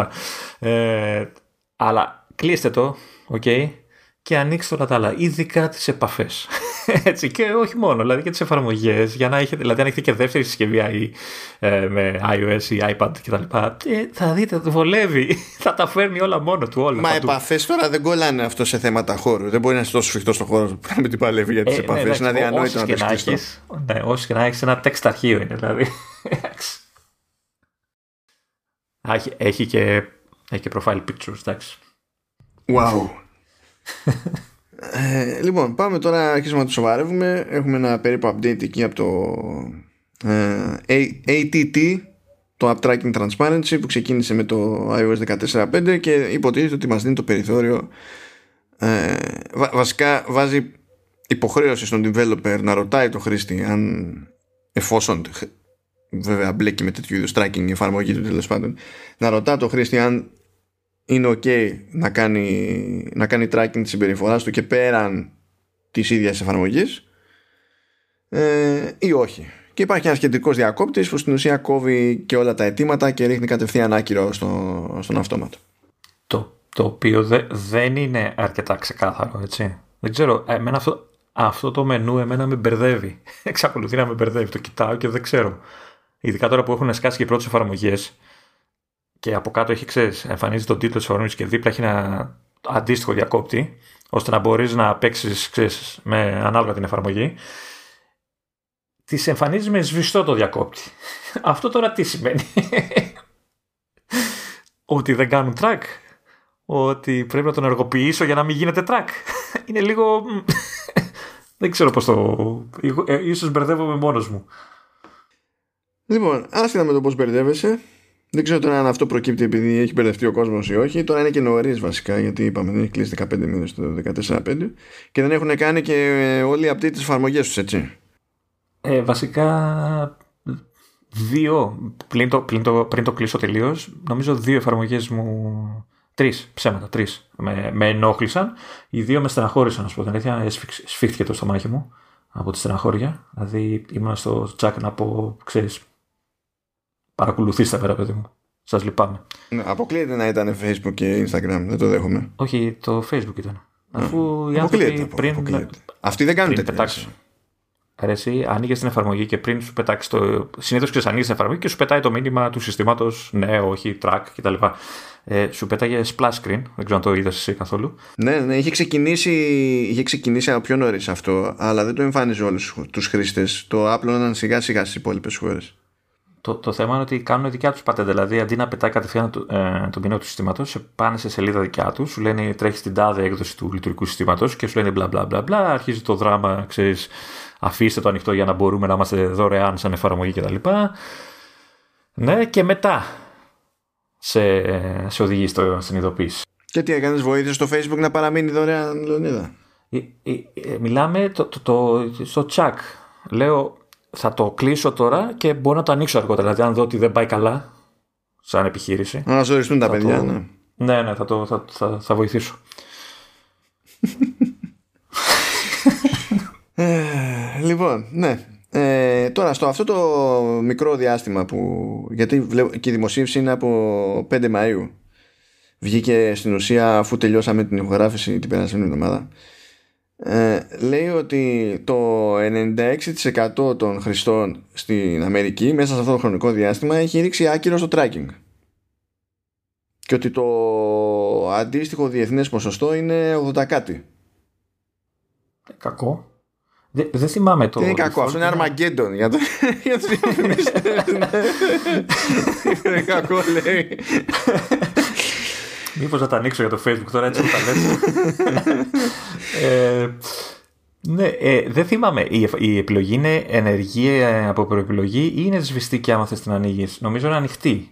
Δηλαδή να σε ρωτάει η εφαρμογή. Να επιτρέψει να σε ρωτάει και μετά να επιλέγεις. Ναι, ναι, πρέπει. Αν θες θες να το κόψεις τελείως, αν θες εσύ να το κόψεις τελείως, πρέπει να πας στα settings, παιδί μου, και να του πεις ότι θα το, το κόβεις τελείως από το κεντρικό του διακόπτη. Διαφορετικά, πάντα θα σε ρωτάει.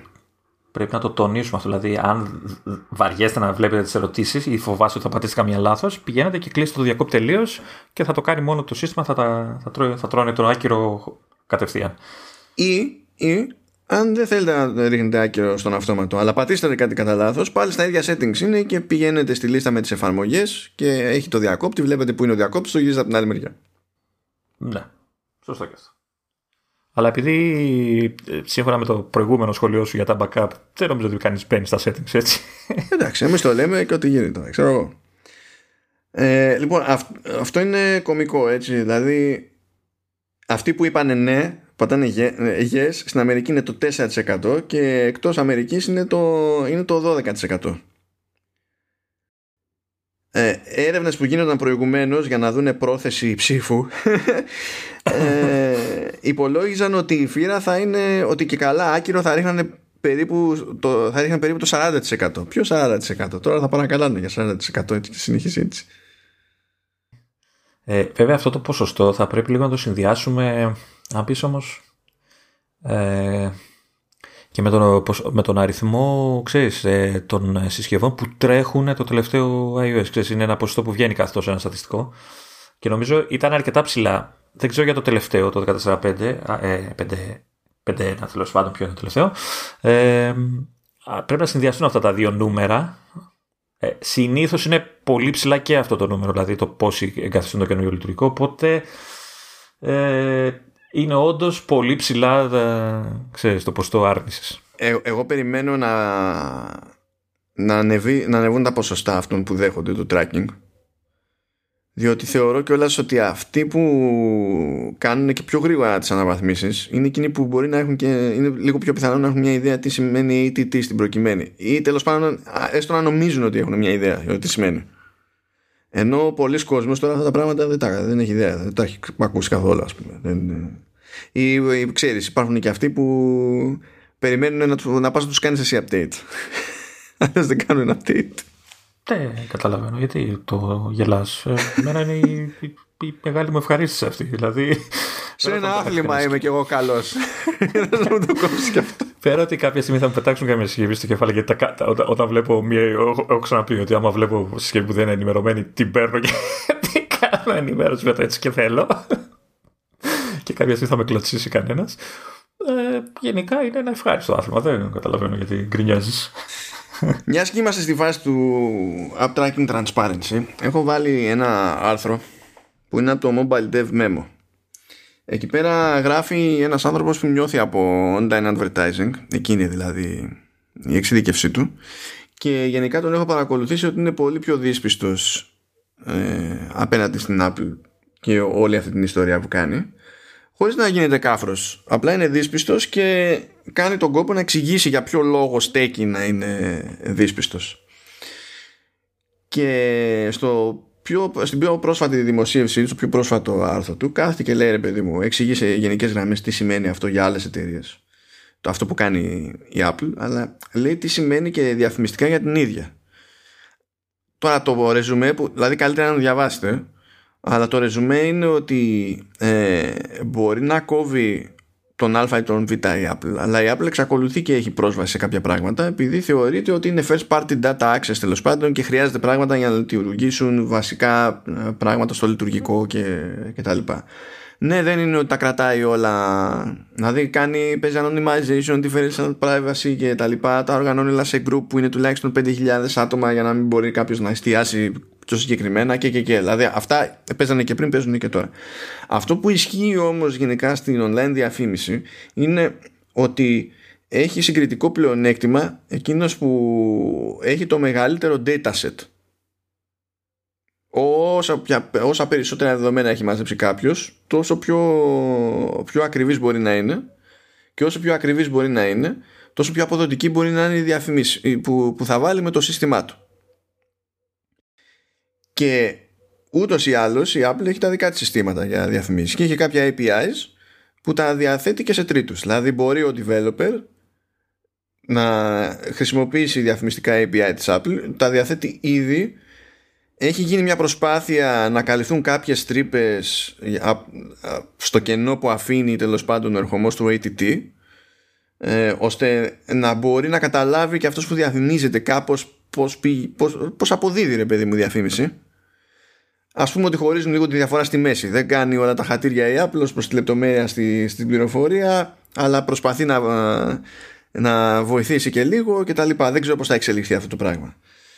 Αλλά ταυτόχρονα αυτό δεν αλλάζει ότι η Apple άσχετα τώρα πώς θα το κάνει αυτό το πράγμα αν θα το χρησιμοποιήσει ε, και τι πλάνα έχει για, το, για τη διαφημιστική της δραστηριότητα ότι αυτό της δίνει ένα συγκριτικό πλεονέκτημα δίνει, δηλαδή δίνει άλλον αέρα στις δικές της διαφημιστικές προσπάθειες και αυτό δεν μπορεί να αγνοηθεί και δικαίως δεν μπορεί να αγνοηθεί και η Apple μετά κάνει και το άλλο το γαμάτο που είναι αυτό το κλασικό που λένε ε, η Apple είναι όλο marketing.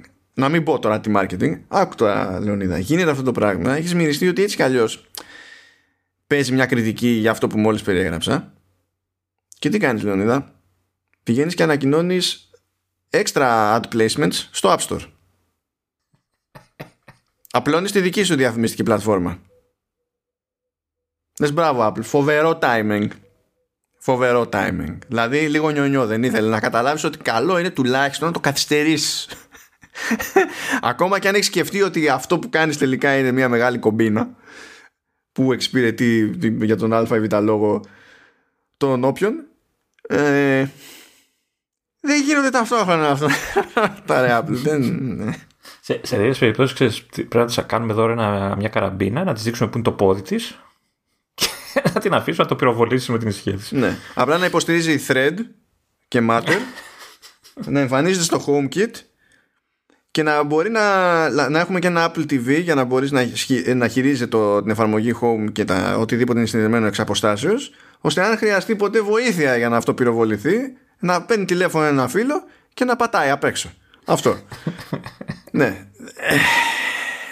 Τώρα δεν είναι. Δεν είναι normal timing αυτό με βάση την. Δηλαδή, ακόμα και αν πούμε ότι να, τώρα ήρθε το ATT και πηγαίνεις και μου κάνεις καπάκι αυτό, δεν είναι normal timing επειδή είσαι μπλεγμένη και φουτυγμένη στα δικαστήρια. Γενικά δεν είναι normal timing αυτό το πράγμα. Και αν υποθέσουμε ότι είναι normal timing, γιατί θα γυρίσει και κάποιος θα σου πει ότι ωραία, εγώ είμαι developer. Από το να χάσω όλη την ευελιξία που είχα πριν και να μην έχω καμία επιλογή, το να έχω κάποια επιλογή, αυτή την επιλογή, είναι καλύτερα. OK, okay, αυτό από την πλευρά του developer είναι όντως κατανοητό κτλ. Αυτό σημαίνει για μένα βέβαια ότι η Apple πρέπει να είναι ακόμη πιο προσεκτική και να, να κάνει ένα ακόμα παραπάνω να εξηγήσει πράγματα. Όχι απλά να μας ανακοινώνει ότι έχει νέα slots. Από εκεί που εμφάνιζε ένα διαφημιστικό slot όταν έκανε search, τώρα θα έχει δύο. Έχει, έτσι είχαμε ξεκινήσει και με Google Search. Έκανε ένα search και είχε ένα διαφημιστικό αποτέλεσμα από πάνω. Τώρα έχουμε φτάσει στα πέντε. Δηλαδή κοντεύεις αυτά, δηλαδή λίγο ακόμα και θα πατάμε τη δεύτερη σελίδα στο Google Search. Και εδώ αντίστοιχα, ας πούμε, θα πρέπει να κοιτάζεις πιο χαμηλά για να δεις το... τα legit αποτελέσματα του search που έκανες. Ή όταν πατάς search bar και δεν έχεις γράψει τίποτα ακόμη, δεν έχεις βάλει κάποιον όρο για να κάνεις αναζήτηση. Και εκεί πλέον εμφανίζεται διαφημιστικό πλαίσιο. Που διαφημίζουν εφαρμογές, έτσι. Δεν είναι ότι διαφημίζεις, ξέρω ναι, αποσημητικό, εντάξει. Να. Ναι, δηλαδή είναι, είναι, μένει στο, στο συνάφι, ας το πούμε έτσι. Αλλά ε, και έτσι δίνεις, δηλαδή έμεσα ενισχύεις στην ουσία το ρυθμιστικό ρόλο του App Store ακόμη περισσότερο αλλά δεν μπορείς να βγεις και να πεις ότι να εγώ το κάνω ως παροχή και γι' αυτό σας παίρνω το 30% γιατί πρέπει να πληρώσει ο άλλος για την διαφήμιση πληρώσει τόσο και άλλα λεφτά.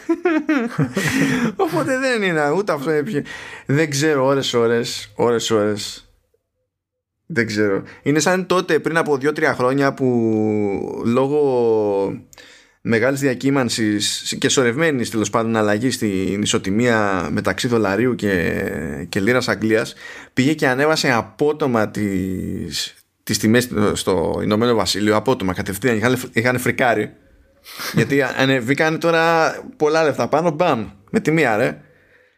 Και καπάκι καπάκι έτσι βγαίνουν και μιλάνε για το βιβλίο που είχε φτιάξει ο Άιβ και το, η φθηνή έκδοση έκανε 3 εκατοστάρικα. Καπάκι, καπάκι. δεν το έχετε σκεφτεί αυτό επαρκώς. Αυτό δεν είναι το σωστό one-two punch στην κοινωνία. ναι, ωραία, καλή φάση. Και για να συνεχίζουμε με τα χαζά εκεί πέρα, ε, ξεκινάει η Ευρωπαϊκή Επιτροπή νομική διαδικασία κατά της Apple, ύστερα από παράπονο, επίσημο παράπονο τέλος πάντων, της Spotify που ξεκίνησε τη δική της διαδικασία πριν από δύο χρόνια περίπου. Ε, όχι γενικά για όριστα για το App Store, ε, αν και συνδέεται με το πώς λειτουργεί το App Store προφανώς, αλλά συγκεκριμένα για το πώς χρησιμοποιεί το App Store η, η Apple για να έχει συγκριτικό πλεονέκτημα έναντι του ανταγωνισμού. Και αυτό το λέει η Spotify με τη λογική ότι αν εγώ θέλω να χρησιμοποιήσω. Ε, ε, δεν με αφήνεις να χρησιμοποιήσω το δικό μου σύστημα πληρωμής. Ε, δεν με συμφέρει να χρησιμοποιήσω το δικό σου σύστημα πληρωμής γιατί θέλεις το 30% ή ξέρω εγώ από το δεύτερο χρόνο το 15%. Εγώ έτσι δεν βγαίνω ή δεν γουστάρω ή δεν έχει σημασία. Something. Αλλά εσύ που έχεις ε, το Apple Music που είναι ευθέως ανταγωνιστική μου υπηρεσία δεν έχεις να δίνεις λεφτά σε άλλον. Ε, αυτό το πρόβλημα το έχουμε πει πολλές φορές και εξακολουθώ να μην βρίσκω κάποια λύση, έτσι. Ε, κοίτα, να σου πω ε, ένα, μια γρήγορη λύση κατά μία έννοια είναι να μπει στη δικασία Apple και να λέει ότι κοίτα, αν εγώ μπαίνω σε μια αγορά που έχω ανταγωνισμό, σε services λέμε τουλάχιστον έτσι, όπου έχω ευθέως ανάλογο προϊόν και μπαίνω σε αυτή την αγορά, κόβω το commission ξέρω εγώ. Μπορεί να έχει νόημα να αξίζει διότι να τώρα θα τακίζουν δικηγόρους. Και σε αυτή την περίπτωση είναι λογικό το παράπονο που έχει Spotify. Να, σίγουρα είναι λογικό, το έχουμε ξαναπεί αυτό. Και, και υποθέτω και το ίδιο θα ίσχυε για, και για την Netflix, έτσι ναι. Με αντίστοιχο το Apple TV Plus. Ναι, ναι. Αν και εκεί πέρα Netflix είχε αρχίσει να ζορίζεται πριν βγει Apple TV Plus. Καλά, όχι ότι δεν ήξερε ότι θα βγει Apple TV Plus, αφού και εδώ μεταξύ μας το ακούγαμε τόσο καιρό και τα λοιπά. Έτσι. Είχε, είχε αρχίσει να ζορίζεται από ακόμη περισσότερο, από ακόμη πιο πριν. Ε, τυχαίνει να έχω και ένα link τώρα που θα γυρίσουμε σε Epic vs Apple, γιατί βγαίνουν διάφορα περίεργα από εκεί πέρα που εξιστορεί στην ουσία το μπρος πίσω που έκανε η Apple με τη, με τη Netflix για το όλο θέμα γιατί η Apple έκανε προσπάθεια να την κρατήσει στο σύστημά της αλλά δεν πρότεινε πράγματα που θεώρησε η Netflix ότι ήταν αρκετά δελεαστικά για την πάρτη της. Έχει και η Netflix κάποιες προτεραιότητες που απλά δεν ταιριάζουν με τις προτεραιότητες της Apple. Δηλαδή θέλει να μένεις μέσα στην εφαρμογή της γιατί τότε θα εκτίθεσαι περισσότερο σε δικό της περιεχόμενο κτλ. Δεν είναι μόνο δηλαδή τα ποσοστά και τέτοια πράγματα. Παίζουν διάφορα. Έτσι μαζεύει και περισσότερο data ε, που τη διευκολύνει μετά στο να κάνει πράγματα με τις παραγωγές της και τα λοιπά. Και αν έχει κανένας αμφιβολία γι' αυτό τώρα ακούγεται ότι παίζει ένα ενδεχόμενο ε, να όταν ξεκινά ρε παιδί μου τη, την προώθηση για μια παραγωγή της και τα λοιπά να μαζεύει εντυπώσεις από το κενό από το κοινό, από το κενό. Να μου πεις ώρες ώρες. Ναι. από το κοινό και οι προτιμήσεις του κοινού να επηρεάζουν πιο άμεσα και πιο ευθέως το τι επιλογές θα κάνει η Netflix για, προχωρώντας δηλαδή σε μια παραγωγή. Ε, οπότε είναι πολλά πράγματα που παίζουν ρόλο. Κάντε ένα κόπο να διαβάσετε το σχετικό ρεπορτάζ που είναι νομίζω από 9 to 5 Mac που το, που το έχω ε, γιατί έχει ζουμί. Και έτσι όμορφα και ωραία θα περάσουμε, περάσαμε ήδη σε Epic vs Apple. Για να πούμε το εξής για Epic vs Apple. Η διαδικασία η ίδια ε, είναι βαρετή στη δίκη. Έχει που και που έτσι καμιά ωραία στιγμή, αλλά είναι βαρετή. Γιατί παιδιά δικαστήρια είναι αυτά. Ε, όταν τα λέω εγώ δεν με ακούς. Το θέμα είναι ότι γενικά επειδή οι δικογραφίες είναι δημόσια έγγραφα αλλά και ακόμη περισσότερο τώρα που πολλά πράγματα γίνονται εξ αποστάσεως και σε αυτή τη δίκη δηλαδή κάποιοι είναι εκεί, ναι, ok, αλλά δεν είναι όλοι εκεί ε, σκάνε τα έγγραφα online. Σκάνε τα έγγραφα online γιατί οι δικηγόροι δεν έχει σημασία ποια εταιρεία πληρώνει τους δικηγόρους. Τα βάλανε σε ένα folder στο, στο box.net και φυσικά βρέθηκε το link. Δεν χρειάστηκε προσπάθεια και άρχισαν να ξέρεις να ξεκοκαλίζουν τα διάφορα έγγραφα media και μη και ιδιώτες και τα λοιπά και να βρίσκουν ξέρεις ότι φαίνεται ενδιαφέρον. Ώρες ώρες εδώ μεταξύ συνειδητοποιούσαν οι δικηγόροι από τις δύο πλευρές ότι μάλλον, μάλλον ε, θα ήταν καλύτερο να μην είχαν βάλει ποτέ κάποια συγκεκριμένα έγγραφα εκεί και τα, τα βγάζουν από το folder. Και από εκεί βγαίνουν πραγματάκια όλη την ώρα. Εκεί παιδιά έχει πάρα πολύ ζουμί, πάρα πολύ κομμόδια ε, και νομίζω ότι εκεί πέρα ότι αυτοί, όλες αυτές οι λεπτομέρειες που βγαίνουν από το πώς λειτουργεί η Apple, πώς επικοινωνεί η Apple, πώς συζητάνε μεταξύ τους για κάποια θέματα ε, είναι το καλύτερο δυνατό αποτέλεσμα για την Epic άσχετα με την έκβαση της, ε, της ίδιας της, της δίκης. Διότι η Apple δεν μιλάει ποτέ για το πώς λειτουργεί σε κάποια θέματα και εδώ είναι αναγκασμένη να αποκαλύψει έμεσα πράγματα. Και δεν είναι πάντα προς το συμφέρον της, ως συνήθως σε τέτοιες περιπτώσεις. Αντίστοιχα για την Epic. Ε, μαθαίνουμε πράγματα για τη Sony. Μαθαίνουμε πράγματα για τη Microsoft και το, και το Xbox. Μαθαίνουμε πράγματα για την ίδια την Epic. Μαθαίνουμε πράγματα για το πόσο τιτάνιο τυπάκι είναι ο Phil Schiller. Νομίζω αυτός που βγαίνει πιο κερδισμένος από όλους είναι ο Phil Schiller. ο οποίος Phil Schiller ήταν ο Global Marketing Senior Vice President τέλος πάντων στην Apple και τώρα είναι Apple Fellow, αλλά εξακολουθεί και κάνει τα κουμάντα στο, στο App Store. Κάνει τα κουμάντα στο App Store και στα Apple Events. Μέχρι ξέρω εγώ να ξενερώσει και από εκεί. Δεν ξέρω τι διάλογο είναι. Και βγήκαν λοιπόν πολλά πραγματάκια. Ένα πραγματάκι που βγήκε. Α, συγγνώμη, πριν πω αυτό, πριν πω αυτό το τρυπάκι να πω ότι η, η δικαστής που είχε αναλάβει την υπόθεση που είχε αναλάβει και τις προκαταρκτικές διαδικασίες ε, εντάξει που και που στο μόνη αλλά είναι πολύ καλή. Όπως τους ζόριζε τότε και τους δύο τους ζορίζει και τώρα. Και ώρες ώρες κάνει κάτι πολύ γαμάτες ερωτήσεις. Και είναι σημαντικό αυτό διότι δεν μιλάμε για δίκη με ενόρκους. Το ζήτημα είναι να πιστεί δικαστής. Η ίδια ναι.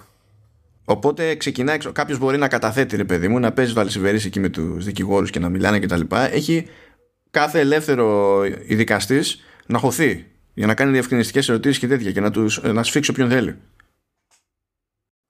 Ωραίο αυτό. Καλό, καλό αυτό. Αυτό είναι ωραίο. Πάμε λοιπόν, μάθαμε ότι το iOS από άποψη τζίρου για το Fortnite είναι ο απόπατος. Ε, να θυμίσω εδώ το, ότι όλα από το Fortnite έχουν ξεκινήσει, έτσι. Ναι, ναι. Τυπικά, ναι. έτσι. Είναι απόπατος. Πρώτο είναι το PlayStation με, με πάνω από 40% μερίδιο. Μετά με 20 τόσο είναι το Xbox, το οποίο μου φάνηκε εξωπραγματικό, γιατί το Xbox, ξέρω εγώ, δεν έχει ούτε ζήτημα να έχει τις μισές κονσόλες από PlayStation στην αγορά, έτσι. Ε, περίμενα να είναι πιο χαμηλά. Ε, μετά είναι το PC, μετά νομίζω είναι Switch και τα λοιπά και το iOS είναι κάτω από Android. Αλλά γενικά σε mobile τα ποσοστά είναι μικρά.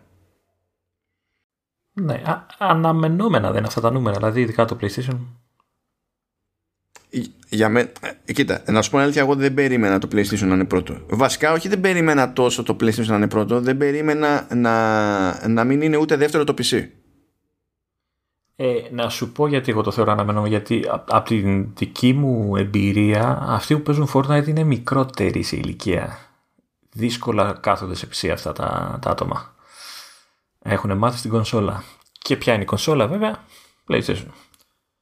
Γι' αυτό δεν μου κάνει τόση εντύπωση. Δεν είναι τώρα ο, ο gamer, ο, ξέρεις, ο πισάς που λέμε κτλ. Ή δεν είναι τόσο, δεν είναι τόσο. Ναι, γι' αυτό σου λέω δεν μου κάνει καθόλου εντύπωση. Φυσικά το debate γυρνάει μετά στο ότι ρε φίλε, αν το iOS είναι απόπατος, γιατί κάνεις τέτοια μανούρα με την Apple και δεν κάνεις με τη Sony; Εντάξει, ο απόπατος, αλλά τα νούμερα δεν είναι και. Δηλαδή, τα, τα λεφτά εννοώ, δεν είναι και λίγα νομίζω. Όχι, δεν είναι λίγα, αλλά. Το ποσοστό ο... μπορεί να είναι μικρό, αλλά τα λεφτά είναι λεφτά, έτσι. Τα λεφτά είναι λεφτά, αλλά 30% πιάνει και η Sony. Ναι. Και όχι μόνο αυτό, στη Sony όπως προέκυψε, για, όταν ξεκίνησε η μανούρα για το crossplay, κάνανε μια συμφωνία. Καλά, έταζε ο Σουίνι άπειρα πράγματα ρε, στη Sony. Θα κάνω και αυτό, θα κάνω και εκείνο, θα κάνω και τ' άλλο, αλλά αφήστε μας να κάνουμε έτσι και τα λοιπά. Τα δίνει όλα. Και καταλήξανε σε μια συμφωνία που λέει ότι αν, αν παίζει κάποιος Fortnite στο PlayStation, αλλά οι αγορές που κάνει για το Fortnite και που μπορεί να τις χρησιμοποιήσει μετά στο PlayStation ε, δεν έχουν γίνει τουλάχιστον κατά 85% του εξόδου με το σύστημα του PlayStation για να παίρνει την προμήθεια η Sony τότε θα βάζει η Epic τη διαφορά από την τσέπη της. Άρα αν έχει γίνει κάπου αλλού η συναλλαγή έχει δώσει προμήθεια στο αλλού και μετά έρχεται και δίνει εξτραδάκι στη Sony. Ναι, και αυτό είναι αναμενόμενο γιατί είναι η κεντρική του αγορά. Έτσι. Δηλαδή δεν μπορεί να κάνει και πολλά εκεί. Θα πονέσει πολύ, πολύ άμα. Δεν κατάλαβε. Αυτό, δε, αυτό δεν ήταν θυσία για να επιτρέψει το cross wallet. Το cross wallet εξακολουθεί να μην λειτουργεί ακριβώς. Διότι το, το, οι συναλλαγές που κάνεις, αν αγοράσει V-Bucks σε PlayStation και Switch, αυτά μένουν εκεί. Δεν μπορείς να τα μεταφέρεις. Να. Ε, αν όμως αγοράσεις από smartphone, από Xbox, από PC και τα λοιπά, μεταφέρονται σε PlayStation και Switch.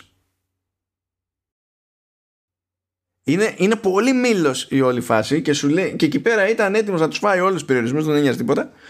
Και ξεκινάει λοιπόν αυτό το debate γιατί έτσι και όχι αλλιώς και παίζει παιδιά ολόκληρη μανούρα για το γιατί οι κονσόλες ε, είναι ok κατά την Epic και ας λειτουργούν με τέτοια ποσοστά και γιατί το άλλο δεν είναι. Είναι πολύ φιλοσοφικό debate, δεν έχει νόημα να το πιάσουμε τώρα εδώ πέρα.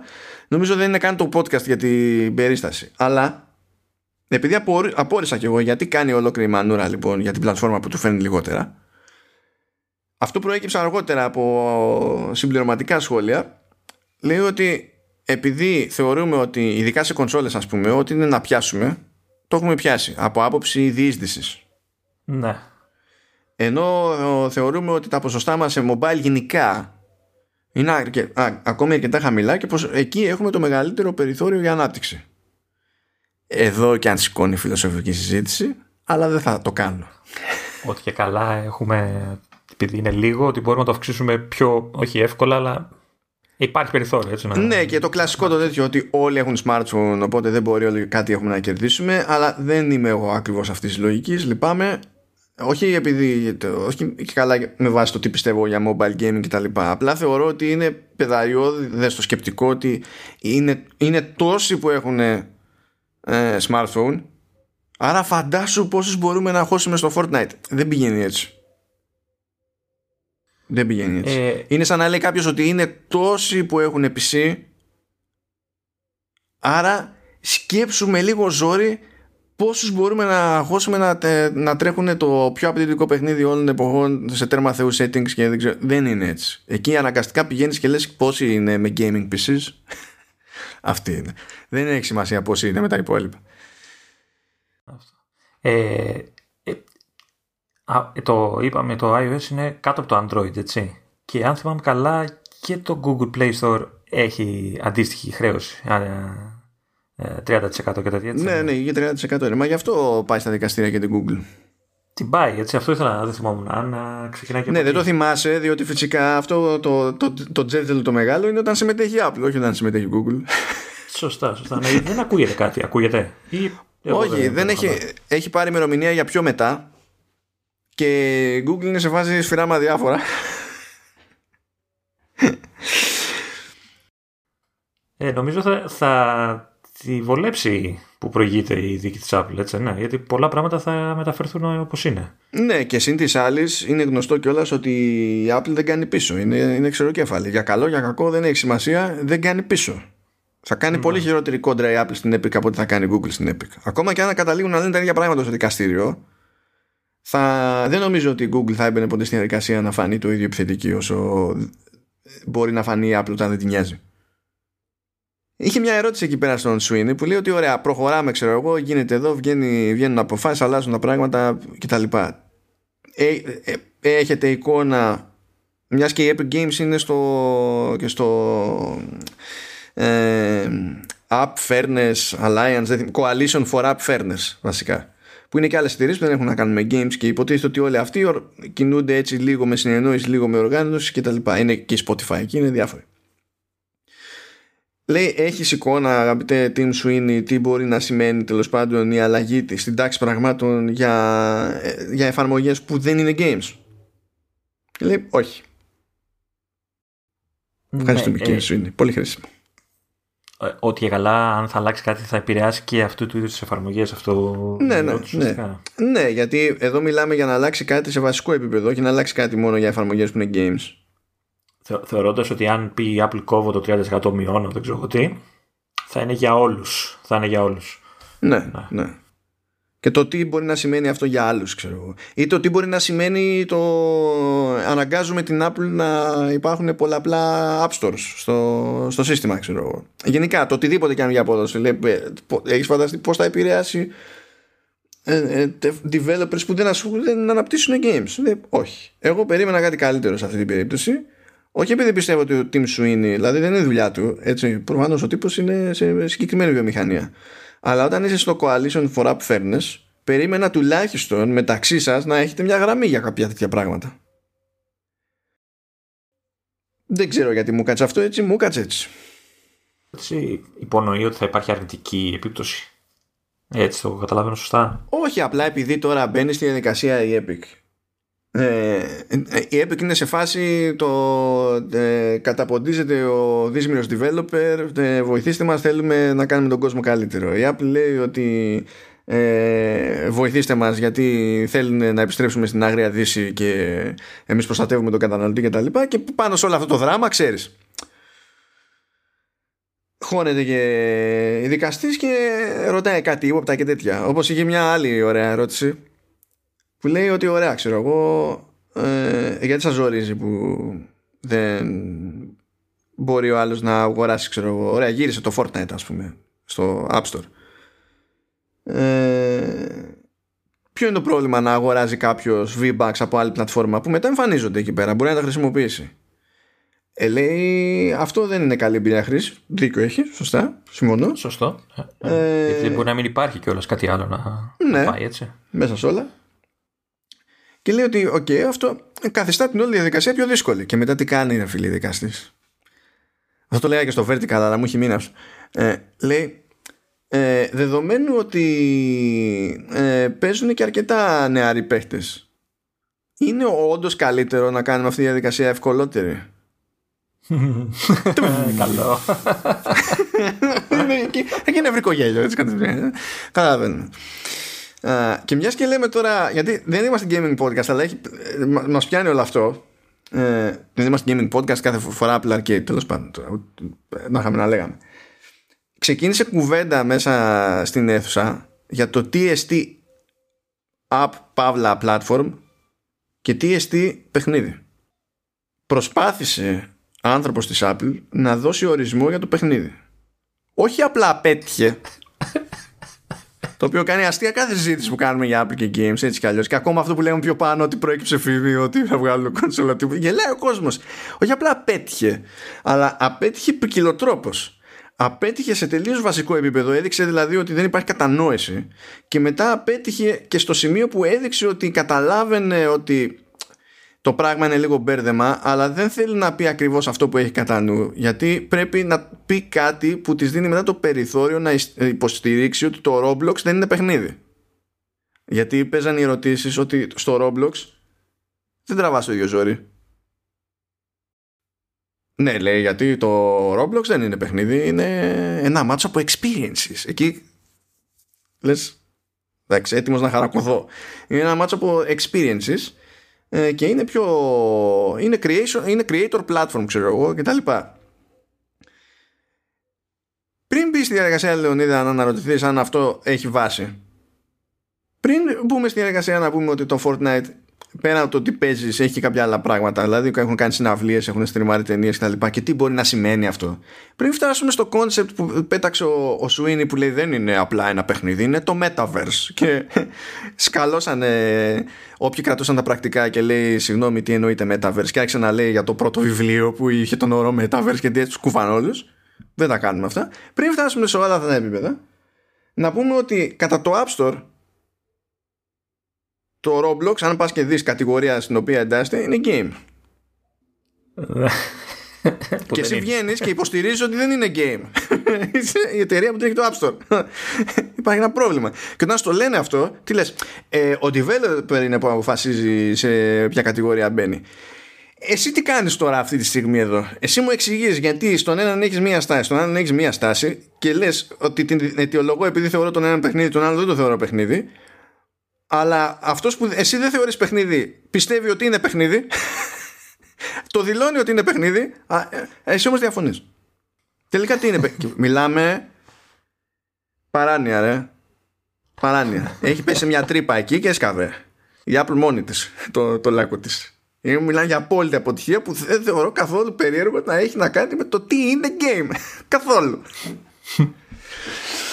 uh, και να μείνουμε στο χαβαλέ αυτό, λοιπόν, η Apple έκανε ένα πράγμα που. Ε, του, οι δικηγόροι τη τουλάχιστον, τώρα ποιος ξέρει ποιος κάνει τι, ε, σε κάτι τέτοιες περιπτώσεις, έκανε κάτι που για μένα ήταν ε, κομπλεξικό, εκτός λογικής και κατάπτυστο.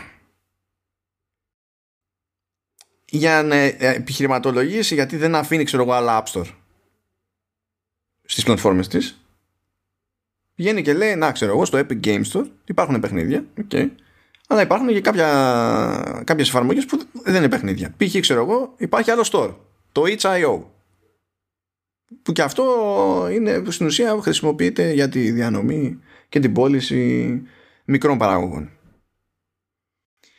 Και λένε λοιπόν οι δικηγόροι εκεί πέρα ότι ναι, αλλά εκεί υπάρχουν λέει και στο κατάστημα εκείνο το itch.io που, μπορεί, που έχει άλλο πρόσβαση σε αυτό μπορεί να το κατεβάσει από το Epic Game Store ε, υπάρχουν παιχνίδια που έχουν offensive content και sexual content κτλ.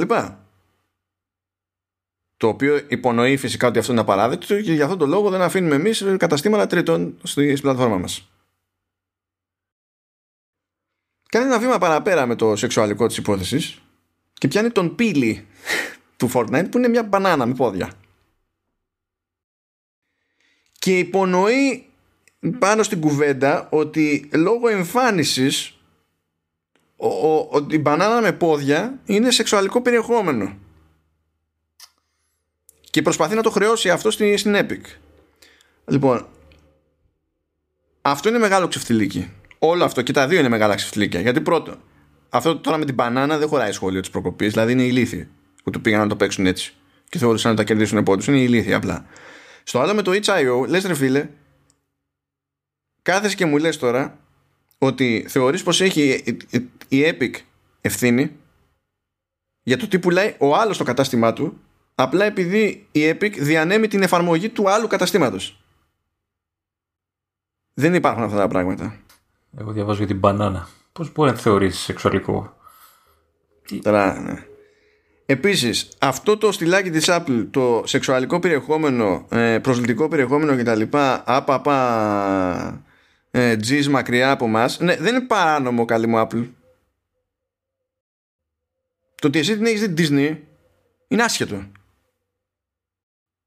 Από τη στιγμή που δεν είναι παράνομο, δεν μπορείς να βγαίνεις και να προσποιήσει ότι να, να λες τα σοβαρά ότι αν δεν είχα την τακτική που είχα, θα είχαμε τέτοιο περιεχόμενο υπονοώντας ότι στην ουσία θα είχαμε ε, ε, κάποιο είδους βλάβη στο τελικό καταναλωτή. Δεν είναι σοβαρά αυτά τα πράγματα. Δηλαδή, δεν είναι σοβαρά, είναι γελία. Είναι πέρα για πέρα γελία. Και άλλες φορές έχει μπλέξει έτσι, όχι με δικαστήρια, που πήγαινε και είχε μπλοκάρει, ξέρω εγώ, το Telegram. Γιατί είχε πάρει χαμπάρι, ξέρω εγώ, είχαν γίνει καταγγελίες ότι σε κάποια private groups κτλ ε, ανταλλάζανε ξέρω εγώ ε, πορνογραφικό υλικό που ήταν τώρα και για παιδιά ξέρω εγώ που προφανώς είναι παράνομο και και και και και, ναι. Άλλο αυτό άλλο σου μπλοκάρω την εφαρμογή. Και στην τελική αν κάτι είναι παράνομο κάποιος να πάει να κυνηγήσει την Telegram εσύ δεν διανέμεις ως Apple το περιεχόμενο που στέλνει ο ιδιώτης μέσω Telegram εσύ διανέμεις την εφαρμογή και στην τελική Καλή όλη αυτή η θεωρία. Private group έχουμε στείλει ε, παράνομο περιεχόμενο κτλ. Δηλαδή, άμα πάω να το στείλει με iMessage, τι θα κάνεις; Θα μπλοκάρεις το iMessage; Ή δουλευόμαστε και φανταζόμαστε ότι δεν έχει στείλει άνθρωπος με iMessage ποτέ πορνό στη ζωή του; Δεν λέω τώρα για παιδεραστίες και τέτοια. Πορνό που δεν το γουστάρει η Apple. Dick pics. ναι.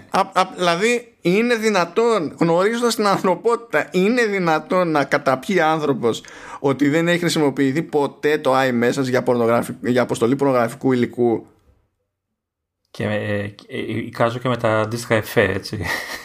θα ανοίγει το κάθε μήνυμα. Αυτά τα. Λέιζερ και τέτοια. Αυτό και. Ναι, ναι. Κονφέτη. Ναι.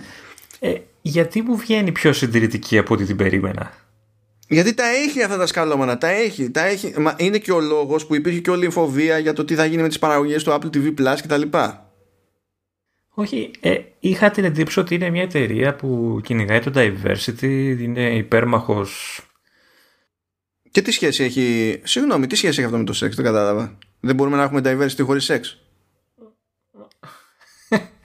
ναι.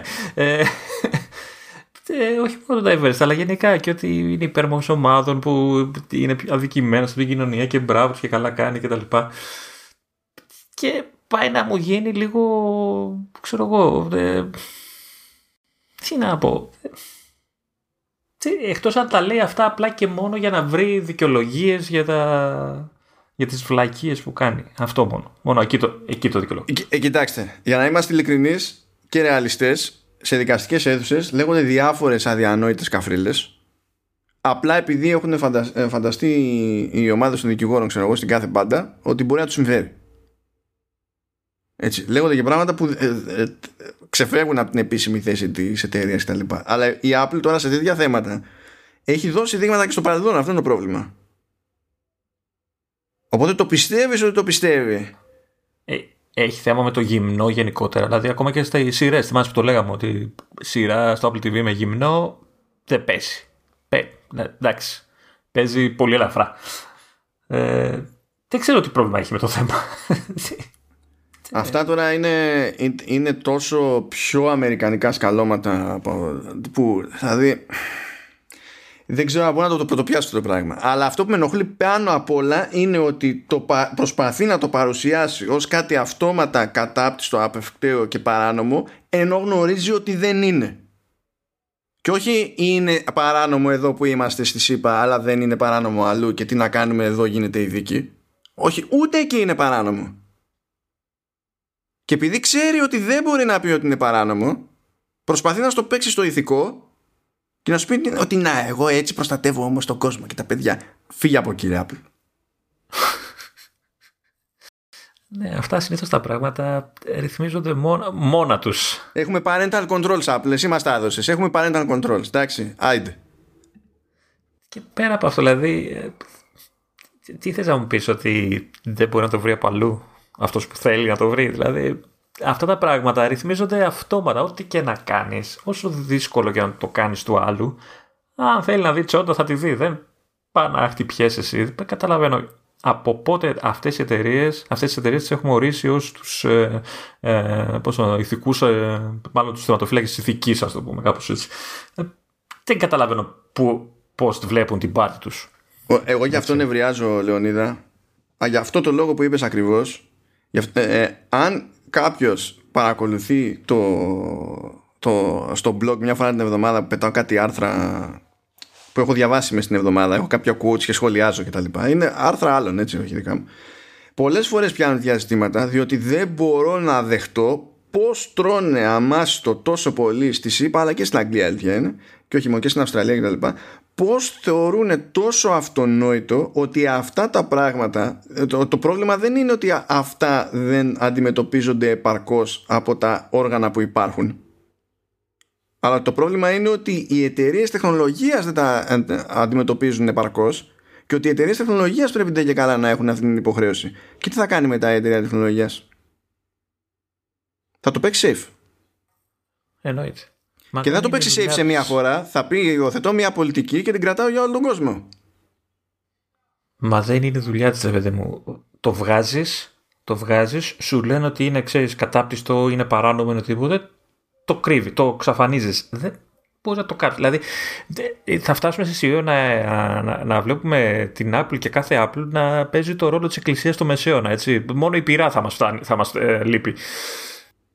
Ε, δεν μας λείπει. Σου κόβει το developer account και σου εξαφανίζει την εφαρμογή. Αυτή είναι η πειρά. Στο...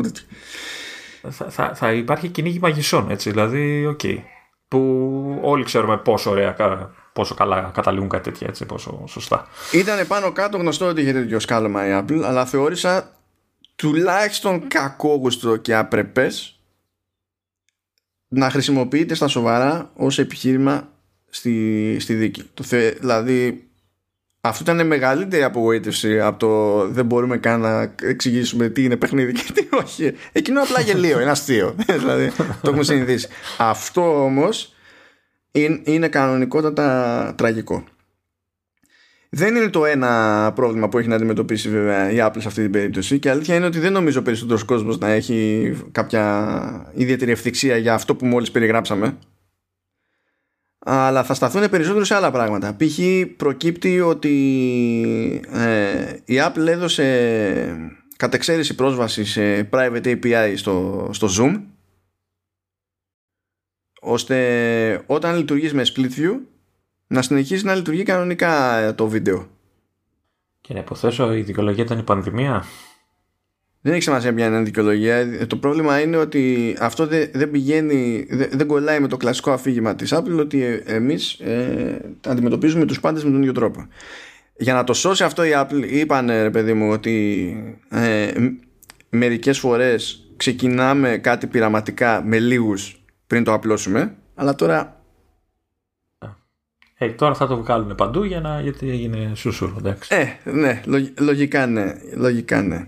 Που, που είναι χρήσιμη λειτουργία, έτσι, κάζω, έτσι. Δεν έχω χρησιμοποιήσει Zoom, αλλά θεωρώ ότι είναι χρήσιμο πράγμα αυτό. Ε, βέβαια. Αντίστοιχα, ας πούμε, έχει δώσει special access ε, API του App Store για τη διαχείριση των, ε, των συνδρομών ε, και σε άλλες εταιρείες όπως Hulu, ξέρω εγώ, και, και τα λοιπά. Που αυτό βέβαια, αυτό βέβαια, μεταλλάχθηκε γιατί είναι ένα πείραμα που ξεκίνησε το, το 2015 μιλάμε για χρόνια πριν. Αυτό μεταλλάχθηκε στο πρόγραμμα που περιλαμβάνει μέχρι στιγμής νομίζω μόνο την Amazon που είναι special partner που έχει video services και έχει την ενσωμάτωση με το, TV, με το Apple TV και κάτι τέτοια και που αυτές τις συνθήκες αφήνουμε έτσι που τώρα αυτό είναι ξέρεις πως βγαίνει αντιπολίτευση στο, ε, και λέει αυτό το νομοσχέδιο είναι, φωτογραφίζει και τα λοιπά είναι αυτό ε, είναι, είναι τέτοια φάση. Αλλά τέλος πάντων υποτίθεται ότι κατέληξε σε ένα στο πούμε πρόγραμμα στο οποίο υπό συνθήκη μπορούν να συμμετάσχουν και άλλοι και τα λοιπά. Ο ένας τους ξέρει. Πάλι δεν κολλάει αυτό με το έχουμε παντού την ίδια αντιμετώπιση και τέτοια. Γενικά, γενικά έχω την ότι κάποιος πρέπει να τους πει ότι ε, δεν έχετε πάρτε το χαμπάρι. Δεν έχετε. Ή θα έχετε ή αλλάξτε τροπάρι και δεν θα έχετε. Δεν, δεν, δεν σταματάμε. Αφού εξακολουθεί και ο Κουκ και λέει πάντα το ίδιο. Ότι, ότι είναι level playing field και αντιμετωπίζουμε όλους τους developers το ίδιο κτλ. Δηλαδή ή κάτω. Ναι, ε, αυτό. Ε, δηλαδή, αυτό σου λέω ότι κάποιος τους πει ότι ξέρεις τι, δεν ισχύει αυτό που λες και δεν ισχύει για αυτό, για αυτό και για αυτόν τον λόγο. Πάρ το χαμπάρι. Δηλαδή, έχω, δεν το συνειδητοποιούν νομίζω. Και ακόμα και αυτό πες με, την, με το, ας το πούμε με το special access σε private API κτλ. Άμα θες να το κάνεις, να το παίξεις έτσι και θες να το κάνεις με τους μεγάλους επειδή υπάρχει ξέρω εγώ το α ή το β βγες όταν πας και να το κάνεις βγες τότε αυτό το πράγμα και ας είναι παραμύθι. Ότι είναι κάτι που θέλουμε να δοκιμάσουμε και το δοκιμάζουμε με κοντινούς μας συνεργάτες κτλ και, και βλέποντας και κάνοντας. Πες το, πες το έτσι τότε όμως τότε. Γιατί στην τελική αυτό που πετύχαινε η άλλη εταιρεία με πρόσβαση σε API που δεν το βλέπουν άλλοι developers φαινόταν μετά στην πράξη. Γιατί π.χ. μπορούσες να ακυρώσεις ξέρω εγώ συνδρομή μέσα από την εφαρμογή αντί να πας από το store. Φαινόταν στην πράξη αυτό το πράγμα. Δηλαδή δεν μπορείς να τα κάνεις αυτά ως Apple και απλά να παρακαλάς να μην είναι κάποιος αρκετά παρατηρητικός σε κάτι που είναι live, είναι εκεί έξω. Όχι, στηρίζεται στο ότι ο άλλος είναι μικρός και δεν μπορεί να την πάει στα δικαστήρια. Για τέτοια ναι, πράγματα. καλά, εννοείται ότι στηρίζονται. Όλες οι μεγάλες εταιρείες δυστυχώς στηρίζονται σε αυτό και είναι ένα πρόβλημα γενικότερο. Ε, και για θέματα ασφαλείας που λέει και τα λοιπά, πιάνει τώρα. Καλά, αυτό είναι λίγο περίεργο. Το ξέραμε ότι είχε γίνει. Ε, υπήρχε ένα θέμα προετών το 2015 ε, με μια μολυσμένη έκδοση του Xcode που δεν ήταν από επίσημο κανάλι δεν ήταν δηλαδή το download της ίδιας της Apple κλασικά ήταν ένα download εναλλακτικό στην Κίνα δεν ξέρω αν, εκπλήσεις ε, Λεωνίδα Πάρα πολύ. Ε, κατάλαβες γιατί δεν αφήνει να... Ε, γι' αυτό. τώρα ναι, αυτό παίζει όλο δίπορτο. Είναι, όλοι βρίσκουν στήριγμα σε αυτό που θα περιγράψουμε τώρα. Ε, και υποτίθεται ότι οι developers τέλος πάντων ε, έταζε εκείνο το ας το πούμε mirror ότι μπορούσες να ήταν πιο γρήγορο σε σχέση με τους servers της Apple στη, στην Κίνα και ότι μπορούσες να το κατεβάσεις πιο γρήγορα. Γιατί είναι και λίγο αηδούρι το Xcode. Εντάξει λες μπράβο. Το κατεβάζαν οι άλλοι γρήγορα και αυτό ήταν είχε malware το ίδιο το Xcode. Εσύ ως developer δεν έκανες κάτι περίεργο. Χρησιμοποιούσες το Xcode έφτιανες την εφαρμογή σου και η εφαρμογή σου γινόταν compile με το malware μέσα και έτσι είχαν μολυνθεί όντως πάρα πολλές συσκευές ε, και είχαν επηρεαστεί ως και 128 εκατομμύρια ε, χρήστες iPhone. Δεν το λες και λίγο. Ε, ε, είχε προκύψει λοιπόν τότε ζήτημα. Είχε βγει και ένα έγγραφο από την Apple ε, στο, στο support site της, το οποίο μετά εξαφανίστηκε. Δεν το πάμε έτσι Apple, δεν είναι έτσι το marketing που υποτίθεται ότι είσαι μόνο marketing, δεν το κάνουμε έτσι το πράγμα, τέλος πάντων. Ε, που δεν τα έλεγε πολύ έτσι καθαρά αλλά προκύπτει από mail ε, που υπήρχαν μέσα στη δικογραφία τέλος πάντων ε, ότι υπήρξε ένα εσωτερικό debate παιδί μου. σου λέει ότι έχουμε να κάνουμε με αυτό το πράγμα και έχουν επηρεαστεί τόσοι χρήστες πάρα πολύ ωραία πώς να το χειριστούμε; Να πούμε στη διαδικασία να στείλουμε mail σε όλους; Που έχουν επηρεαστεί και σε αυτή την περίπτωση πρέπει να δούμε τι διασπορά έχουν, σε τι χώρες έχουν. Πρέπει να μεταφράσουμε ξέρω, το, το μήνυμα αυτό για να σιγουρευτούμε ότι θα περάσει, έχει μια πιθανότητα παραπάνω να το διαβάσει ο άλλος να καταλάβει τι έχει γίνει και, και τα λοιπά. Δηλαδή γίνονταν αυτές οι συζητήσεις. Αλλά τελικά η εταιρεία διάλεξε να μην το κάνει αυτό. Αυτό τώρα δεν είναι ό,τι χειρότερο. Αλλά δεν είναι και good look. Όταν ξέρεις ότι ο άλλος έχει το θέμα. κάτω από το χαλί δηλαδή. Ναι, το κάνανε λίγο πιο αβαβά. Κάνανε ό,τι ήταν να κάνουν για να το διορθώσουν έτσι, και να γίνει αφαίρεση του malware. Δηλαδή, κόψανε τις εφαρμογές αυτές από το App Store. Ε, και όταν ξαναεμφανίστηκαν, πλέον δεν είχαν το malware πάνω. Οπότε, όταν έκανες update, ε, τέλος και το malware. Δηλαδή, κάνανε το πρακτικό της υπόθεσης. Δεν σε βάλανε να τρέχεις εσύ κάπως να κάνεις κανένα μαγικό για να βγάλεις το malware. Αν και βέβαια αν σε είχαν ειδοποιήσει μια ώρα αρχίτερα, θα μπορούσες ενδεχομένως να έχεις σβήσει την εφαρμογή. Χάθηκε λίγος χρόνος εκεί πέρα. Και στην τελική, εφόσον ξέρεις ότι έχεις να κάνεις με το ίδιο θέμα, ε, είναι πιο εύκολο να τον εκνευρίσεις τον άλλον αν έρθει η ώρα και συνειδητοποιήσει ότι το ξέρεις και δεν τον ειδοποίησε, παρά επειδή τον ειδοποίησες και αισθάνεται τέλος πάντων ότι έπαθε ζημιά επειδή όντως έπαθε ζημιά. Που και αυτό καταλαβαίνω ότι είναι λίγο περίεργο γιατί μιλάμε τώρα για τις ΗΠΑ. Δηλαδή υπήρχε μια πιθανότητα να σκέφτηκε κάποιος εκεί μέσα ότι αν εμείς το πούμε αυτό δημοσίως κομπλέ όλα και πούμε 128 εκατομμύρια και τόσες εφαρμογές κτλ., ε, ένας νέος ξέρει πόσο γρήγορα θα φάμε αγωγή στη μάπα. Είναι μήλος αυτό το πράγμα. Δηλαδή ε, ε, ε, κάποια αντικίνητρα σε τέτοιες περιπτώσεις βγάζουν νόημα, αλλά ε, βγάζουν νόημα με λυπηρό τρόπο. Δηλαδή απλά υποδεικνύουν ένα ακόμη πρόβλημα στην όλη διαδικασία. Βέβαια, ξέρεις, αν μαθευτεί πάλι αγωγή θα φάσει έτσι και ίσως ήταν και χειρότερη. Δηλαδή τώρα που μαθεύτηκε αυτό το πράγμα, ίσως κάποιοι να κινηθούν εναντίον τους. Δεν ξέρω, επειδή έχουν περάσει χρόνια να, να μην γίνεται, αλλά εντάξει. Μπορεί να είναι και χειρότερα άμα το κρύψεις. Εδώ ξεκινήσανε τέτοιο. Την ημέρα που βγήκαν τα, τα διάφορα για το τι κονέ είχε κάνει η Epic με τη Sony, με νομίζω μέσα σε, μέσα σε μία μέρα έφαγε αγωγή Sony.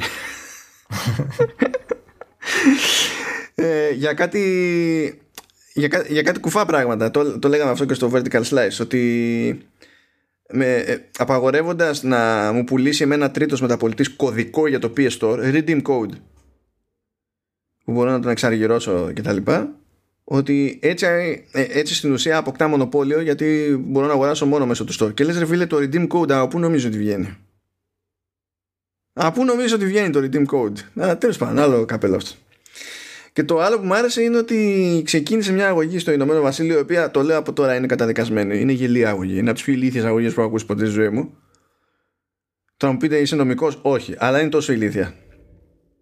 λοιπόν, δεν υπάρχουν ενάγοντες. Την ξεκινάνε οι δικηγόροι με την ελπίδα να πάρουν το OK για να προχωρήσει και να ψάξουν ιδιώτες που επιθυμούν να είναι ενάγοντες. Αυτό είναι ήδη αστείο. Έτσι. Λέει λοιπόν ότι οι πιθανοί ενάγοντες είναι τουλάχιστον 19,6 εκατομμύρια. Άκου, το πάνε με πόσο χρησιμοποιούν iPhone και κάτι τέτοια.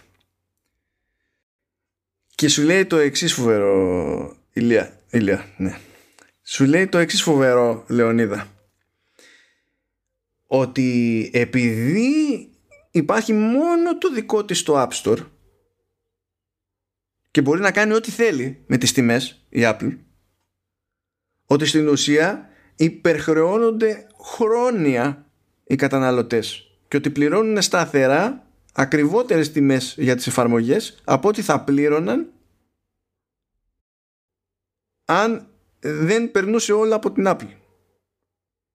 Δεν ξέρω αν σου έχει πει κανένας, αλλά όταν οι developers πηγαίνουν με παιχνίδι στο Epic Game Store και δεν δίνουν 30% αλλά 12%, δεν ρίχνουν την τιμή του παιχνιδιού. Δεν, αυτό να του λέει κάτι.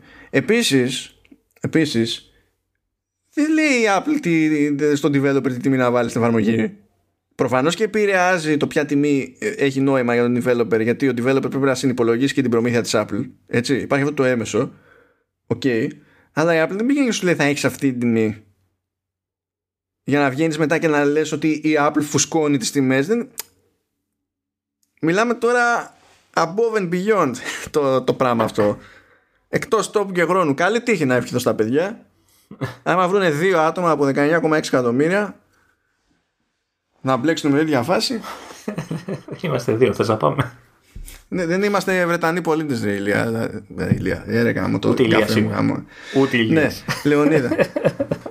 Ε, εσύ τόση ώρα έχεις να ξυπνήσεις τον πίζα, κάνε κάτι. Μπίζα, σήκω. Μπορώ να αρχίσω να κάνω ξέρεις, μπι, μπι, μπι. Ή καλύτερα να βάλω άλλον ήχο ξυπνητρίου. Τώρα, τώρα. Και... Ε, ναι, για πες. Ένα, α, έχουμε ένα τελευταίο πια. Ένα τελευταίο. Όχι ψέματα, δεν έχουμε καν δύο τελευταία. Έχω, δε... Πάμε πάλι. Πάμε πάλι.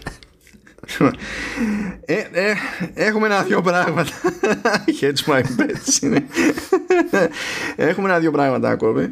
Αφήνω το ευχάριστο για το τέλος, το πιο ευχάριστο.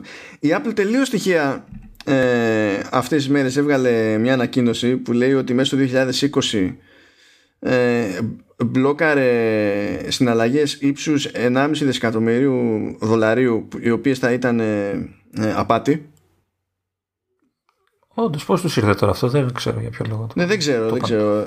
Αποκλείεται να έχει να κάνει με όλους εκείνους που λένε Μα είναι δυνατόν να ε, επιβιώνουν τόσα scam apps, ξέρω εγώ, ε, στο, στο App Store κτλ. Ε, άλλο, άλλη κουβέντα αυτή, το τι ισχύει σε αυτό το App Store, αν σε άλλο App Store είναι καλύτερα κτλ. Αλλά τέλος πάντων, άλλο καπέλο αυτό. Αλλά βγαίνει η Apple και λέει 1,5 δις τζίρο τέλος πάντων, το, το κόψαμε διότι δεν. Και έχει κάποια στατιστικά και λέει ότι πάνω από 48.000 λέει ε, εφαρμογές μέσα στο 2020 κοπήκανε ε, επειδή είχαν ε, κρυφές λειτουργίες που δεν ήταν δηλωμένες. Ε, κοπήκανε πάνω από 150.000 εφαρμογές επειδή ήταν spam στην ουσία αντίγραφα κάποιας άλλης και τα λοιπά πάνω από 215.000 εφαρμογές για privacy violations ε, ε, στην ουσία εμποδίστηκαν πάνω από, τρία, από συναλλαγές με πάνω από 3 εκατομμύρια κάρτες που ήταν παραβιασμένες.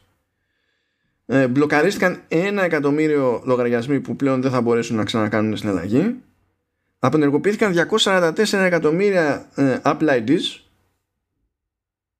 ε, αποτράπηκαν 424 εκατομμύρια απόπειρες δημιουργίας λογαριασμού και απενεργοποιήθηκαν 470.000 developer accounts. Όλα αυτά τα νούμερα τώρα τα πετάει με το σκεπτικό ότι παιδιά εμείς εδώ κάνουμε δουλειά, δεν καθόμαστε και αράζουμε. Που όλα αυτά τα νούμερα είναι μεγάλα. Να, να δούμε και πόσα από αυτά είναι όχι αλήθεια, σωστά. Γιατί θυμάσαι, έχουμε πολλές περιπτώσεις που είναι βλακεία το κόψιμο. Κοίτα, τα λάθη, ε, τα λάθη είναι στο πρόγραμμα. Εγώ μεγαλύτερο πρόβλημα έχω με το πώς φέρεται η Apple όταν αρχίζει και υποψιάζεται ότι έχει κάνει παρόλα. Γιατί μπαίνει ο εγωισμός μέσα και τα κάνει, δηλαδή κρεμβρίζει τον κόσμο όλο. Αλλιώς τώρα το ότι ο λάθος, εντάξει, ξέρω εγώ, ο λάθος. Και μερικές φορές έχει πει και το ο λάθος. Δηλαδή ήταν κάποιες φορές που ήταν τόσο ξεκάθαρο ότι δεν είχε κάνει τίποτα ύποπτο κανείς που. Εντάξει. Anyway, ε, τώρα αυτά τα νούμερα α, έτσι και τα ακούγονται μεγάλα, αλλά δεν έχουμε στην πραγματικότητα εικόνα. Γιατί άμα δεν έχεις το σύνολο. Το σύνολο, ναι των submissions και δεν μετράμε μόνο το πόσες εφαρμογές πήγαν να μπουν, έτσι. Είναι και το πώς εφαρμογές ε, και όλα τα updates που γίνανε στο μισοδιάστημα. Είναι λίγο δύσκολο. Και το ζήτημα είναι τελικά αν αυτά τα νούμερα αντιστοιχούν σε αρκετά καλό αποτέλεσμα για τον τελικό χρήστη. Όχι απλά αν αυτά τα νούμερα είναι μεγάλα. Και αν δεν αντιστοιχούν, τι μπορεί να φταίει, ε, τι μπορεί να γίνει καλύτερα κτλ.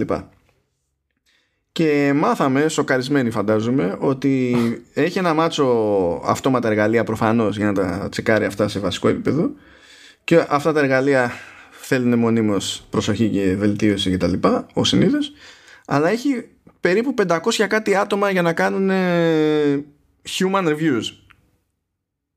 Λίγα δεν είναι. Είναι λίγα. Είναι λίγα. Apple αξίζεις πάνω από 2-3 εκατομμύρια. Βάλε κόσμο. Και δεν είναι καν contractors, είναι όλοι οι υπάλληλοι Apple, έτσι. Δεν είναι εξωτερικοί συνεργάτες και τέτοια. Εντάξει, αυτό το καταλαβαίνω. Λόγω απορρίτου και αυτό να τους έχει να έχει ναι. έλεγχο κτλ. Αλλά... Και καλύτερα, είναι πιο εύκολο να εφαρμόσεις συγκεκριμένη πολιτική μπαμ μπαμ κτλ. Ναι. Okay. Αλλά 500 άτομα. Είναι λίγα για, για τον αριθμό των ε, υποβολών, δηλαδή που φαντάζομαι ότι λαμβάνουν καθημερινά, έτσι. Ναι, ναι, ναι. Όχι, Νομίζω ότι αυτό το νούμερο είναι που δικαιολογεί πολλές από τις παρόλες, έτσι δεν, δεν προλαβαίνουν. Απλά δεν είναι, είναι μαθηματικά σίγουρο ότι κάποια θα τα περάσουν στο έτσι ρε παιδί μου για να τελειώνουμε να προλάβουμε να, να, να βγει το πρόγραμμα. Δεν γίνεται αυτό το πράγμα. Λέει το μεταξύ ότι ακόμα και με όλα αυτά που έχουμε κάνει, ξέρω εγώ, ε, υπάρχουν 1,8 εκατομμύρια εφαρμογές στο, στο App Store. Ναι. Να μην ανοίξουμε το debate τώρα για το αν υπάρχει λόγος να υπάρχουν όλες αυτές εκεί πέρα. Δηλαδή με μια ματιά πρόχειρη, ας το πούμε. Αλλά οι, χρή, οι, οι χρήστες μπορούν να κάνουν αναφορά, ξέρω εγώ, για κάποιο πρόβλημα με το μηχανισμό report problem στο App Store, εντάξει, ή να τηλεφωνήσουν στο Apple Support, καλά.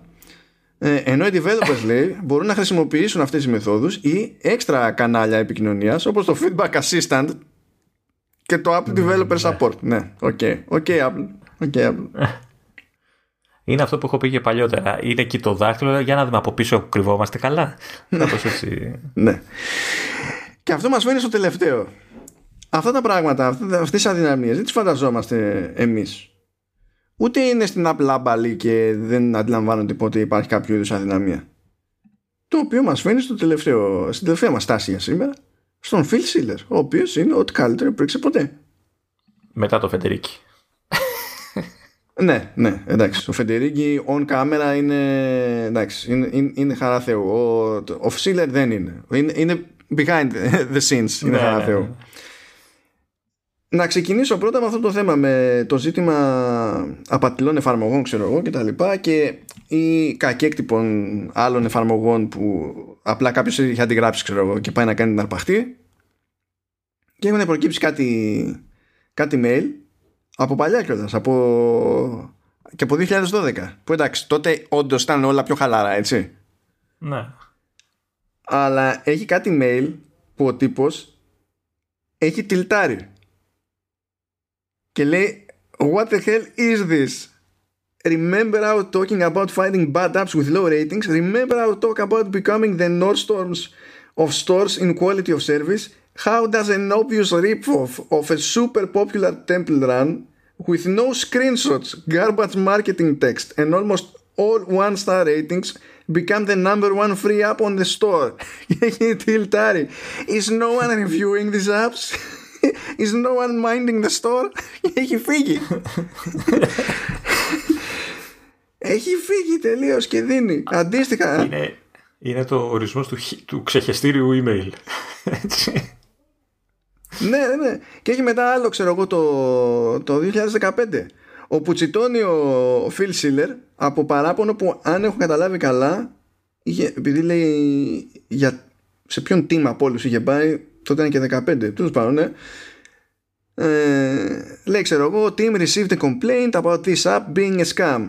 It doesn't do what it says, promises bonus features for 5-star reviews, creates uh, fake marketing videos κτλ. Και λέει ρε παιδί μου ότι είναι ένα καλό παράδειγμα για ε, τα αυτόματα tools που θα έπρεπε να έχουμε για να τα βρίσκουν αυτά τα πράγματα και να τα πετάνε στο, στον αυτόματο. Λέει, ε, και λέει I can't believe we still don't. Δεν έχουμε τέτοιο. 15. Δηλαδή Εντάξει, please look into this. I expect we need to remove the developer from our program and please develop a system to automatically find low rated apps and purge them. Θαυμαστικά παντού. Tilt, tilt. Να ξέρετε παιδιά στη... σε τέτοιου είδους επικοινωνίες, σε εταιρικό περιβάλλον κτλ. Άμα χρειάζεται η φάση θαυμαστικά, έχουμε πρόβλημα. έχουμε πρόβλημα. και caps lock και τέτοια. Έχουμε πρόβλημα. Ε, και έβαλε δύο, όχι ένα. Έτσι. Ναι, ναι, ναι. Εντάξει. Στο, ε, στο τελευταίο, στο, στο προηγούμενο, κλείνει το mail, όχι καν για λέει This is insane και έχει 7. και έχει τιλτάρει. Τώρα, ποιος ξέρει τι έχει γίνει στο μεσοδιάστημα, γιατί έχει ακουστεί κιόλας, το οποίο δυστυχώς είναι προβλεπές σε τέτοιες εταιρείες, ότι αποτρέπονται γενικά ε, σε τέτοιες περιπτώσεις ε, να μιλάνε με mail για να μην υπάρχει paper trail το οποίο είναι υποχρεωμένοι μετά να το συντηρούν και να που φυτρώνει ξέρω εγώ σε μια δικαστική διαμάχη Οπότε από τότε μέχρι σήμερα, δηλαδή από το 15 και μετά, δεν έχουμε μέχρι στιγμής τουλάχιστον δεν έχει ξεφυτρώσει κάποιο δείγμα που να δείχνει τι στάση κρατάει, τι έχει γίνει, έχει προσπαθήσει, δεν έχει προσπαθήσει. Έχει μεταλλαχθεί το πρόβλημα, ξέρω εγώ. Θα τα λένε με το walkie talkie του ρολογιού. δεν κρατάνε τίποτα. Και για κερασάκι πάλι έχουμε Phil Schiller που έλεγε πριν από χρόνια κάπου το 2011 είχε πετάξει άκου μια ιδέα Λεωνίδα Πρωτότυπη Ναι Λέει Food for thought Πιστεύουμε, σκεφτόμαστε ξέρω εγώ ότι το, το split 70-30 του App Store θα το κρατήσουμε για πάντα Λέει μια σκέψη, δηλαδή θα μπορούσαμε να κάνουμε το εξής. Να ανάλογα με την πρόοδο του store, το τι μας δίνει σε, σε κέρδος, να αρχίσουμε να, να αποκλιμακώνουμε τη, την προμήθεια. Και να φροντίζουμε να την κρατάμε ρε παιδί μου στο ύψος εκείνο που τουλάχιστον θα μας, εξαφανίζει, θα μας εξασφαλίζει ε, σε ετήσια βάση ε, ένα δισεκατομμύριο κέρδος από το App Store. Ε, και εφόσον το έχουμε αυτό και βλέπουμε ότι πάει για παραπέρα και μπορούμε να ρίξουμε το ποσοστό, να ρίχνουμε το ποσοστό. Αυτή είναι μια ιδέα που είχε ο Phil Schiller το 2011. Και αυτά είναι πράγματα που προφανώς δεν συμφέρουν την Apple ότι βγαίνουν έξω τώρα πάνω σε αυτή τη δίκη. Και αυτή είναι, αυτή είναι η νίκη της Epic. Η Epic θεωρώ απίθανο να κερδίσει τη δίκη όντως. Αλλά αυτές εδώ είναι οι νίκες της Epic. Διότι δεν μπορεί να κάνει μετά η Apple ότι δεν τα είδαμε ποτέ αυτά γραμμένα. Ε, το, το ενδιαφέρον βέβαια είναι να βλέπουμε και τις απαντήσεις σε, σε αυτά τα email, έτσι. Αυτό θα ήταν το, το super, να δούμε ακριβώς τι, γιατί αυτό το email κάπου πήγε, κάποιος πρέπει να απάντησε, έτσι, να, τι είπε, γιατί, γιατί δεν έγινε, ρε παιδί ποιο ήταν το σκεπτικό. Ε, και όσον αφορά, εντάξει, και όσον αφορά για τις νίκες που λες, τώρα αυτό είναι ένα γενικότερο σχόλιο, μάλλον θα ισχύει για όλη τη διαδικασία, ε, δεν νομίζω ότι θα κερδίσει κανείς ουσιαστικά, έτσι, τυπικά κάποιος θα βγει νικητής, OK. Okay. Ε, Νομίζω ότι η εικόνα έχει έτσι στραπατσαριστεί και από τις δύο πλευρές και θα συνεχίσει να στραπατσαρίζεται. Ναι. Ε, αυτή είναι, αυτή είναι η δική μας νίκη. Ε, ναι, ναι, ε, γιατί ακόμα και αν κερδίσει η Apple, ξέρω εγώ, έτσι, βγούνε και πούνε. Πέρα, πέρα ότι φοβάμαι ότι και θα βγουν και οι δύο πλευρές και θα πούν κερδίσαμε. Έτσι, ένα κλασικό αυτό. Ναι, βασικά ε, κέρδισε όποιος θα πει ο δικαστής. Μετά, βέβαια, ξέρεις, θα ξεκλείσει το άλλο πανηγύρι. Ναι, να ασκήσουμε έφεση, θα, το 2048 θα έχουμε βγάλει άξι. Ε, πιστεύω ότι όποιος και να κερδίσει, δηλαδή αν κερδίσει η Apple, δεν νομίζω ότι θα, θα μείνουν τα πράγματα όσο έχουν. Δεν υπάρχει περίπτωση να, να μπορέσει να το κάνει αυτό το πράγμα, έτσι. Και απ' την άλλη η Epic ε, ε ξεφτιλίζεται σε έναν βαθμό γιατί έχει πει πράγματα που απλά δεν ισχύουν. Δηλαδή το, ξέρεις, λειτουργία των συμφέρον των μικρότερων και μπουρδες τέτοιες. Μα η Epic τώρα που μου το θύμισες ε, η Epic έλεγε ότι ε, ε εμείς το κάνουμε ε, για λόγους ηθικής και ιδεολογίας και τα λοιπά γιατί έτσι πιστεύουμε και για τους developers και τα συναφή ε, που εξακολουθώ να πιστεύω ότι τα πιστεύει αυτά όσο είναι αλλά τα πιστεύει σε ένα αμερικανικό λογικό πλαίσιο. ε, που του επιτρέπει μετά να λέει ότι ε, εμείς δεν το κάνουμε αυτό για να έχουμε ειδική μεταχείριση. Και όταν το ρωτάνε ε, αν θα δεχόταν κάποια ειδική ξέρω εγώ, συμφωνία έτσι και την πρότεινε η Apple έλεγε ε, ε, ναι θα τη δεχόμουν. Δεν το κάνει αυτό αλλά θα ήταν ανοιχτό στο, στην, στην περίπτωση ναι, που. Ναι. αυτό θα τη δεχόμουν. Και να μην το έλεγε κιόλας, είδαμε τι έταζε στη, στη Sony Δηλαδή έκανε, έταζε πράγματα να την κάνει τη Sony να φαίνεται ότι είναι ό,τι καλύτερο. Δηλαδή ότι μπορεί και να χρωστάμε την ύπαρξη του Fortnite στη Sony, ας πούμε. Απλά για να της κάνει το χατήριο, όχι για να πάρει περισσότερα λεφτά. Δηλαδή. Πάντως, ε, διαφωνώ στο ότι τα πιστεύει. Έτσι. Δηλαδή, από τη στιγμή που παίζει τέτοιο χρήμα, δεν νομίζω ότι υπάρχει άλλο κίνητρο για το οτιδήποτε.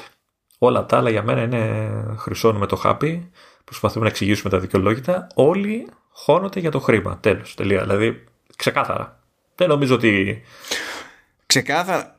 Ξεκάθαρα. Αλλά επειδή όσο είναι, είναι λίγο ειδική περίπτωση ατόμου που από τη μία πιστεύει στο, στον αμερικανικού, ε, αμερικανικής σκοπής καπιταλισμό και έχει μια ειδική πετριά ως developer ε, φτάνει σε ένα τέτοιο level που φαντάζεται ότι μπορεί να τα λέει και τα δύο αυτά μαζί και να ισχύουν. Δηλαδή δεν το λέω ε, δεν το λέω για να δικαιολογήσω τον Σουίνι, έτσι.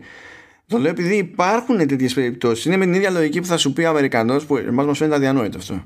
Θα σου πει ο Αμερικανός ότι ναι, ξέρω εγώ, ε, ελευθερία του λόγου. Ναι, πάρα πολύ ωραία. Αυτό δεν ισχύει για ιδιωτικές επιχειρήσεις. Και θα το κοιτάζουμε εμείς και να κάνουμε blink, blink.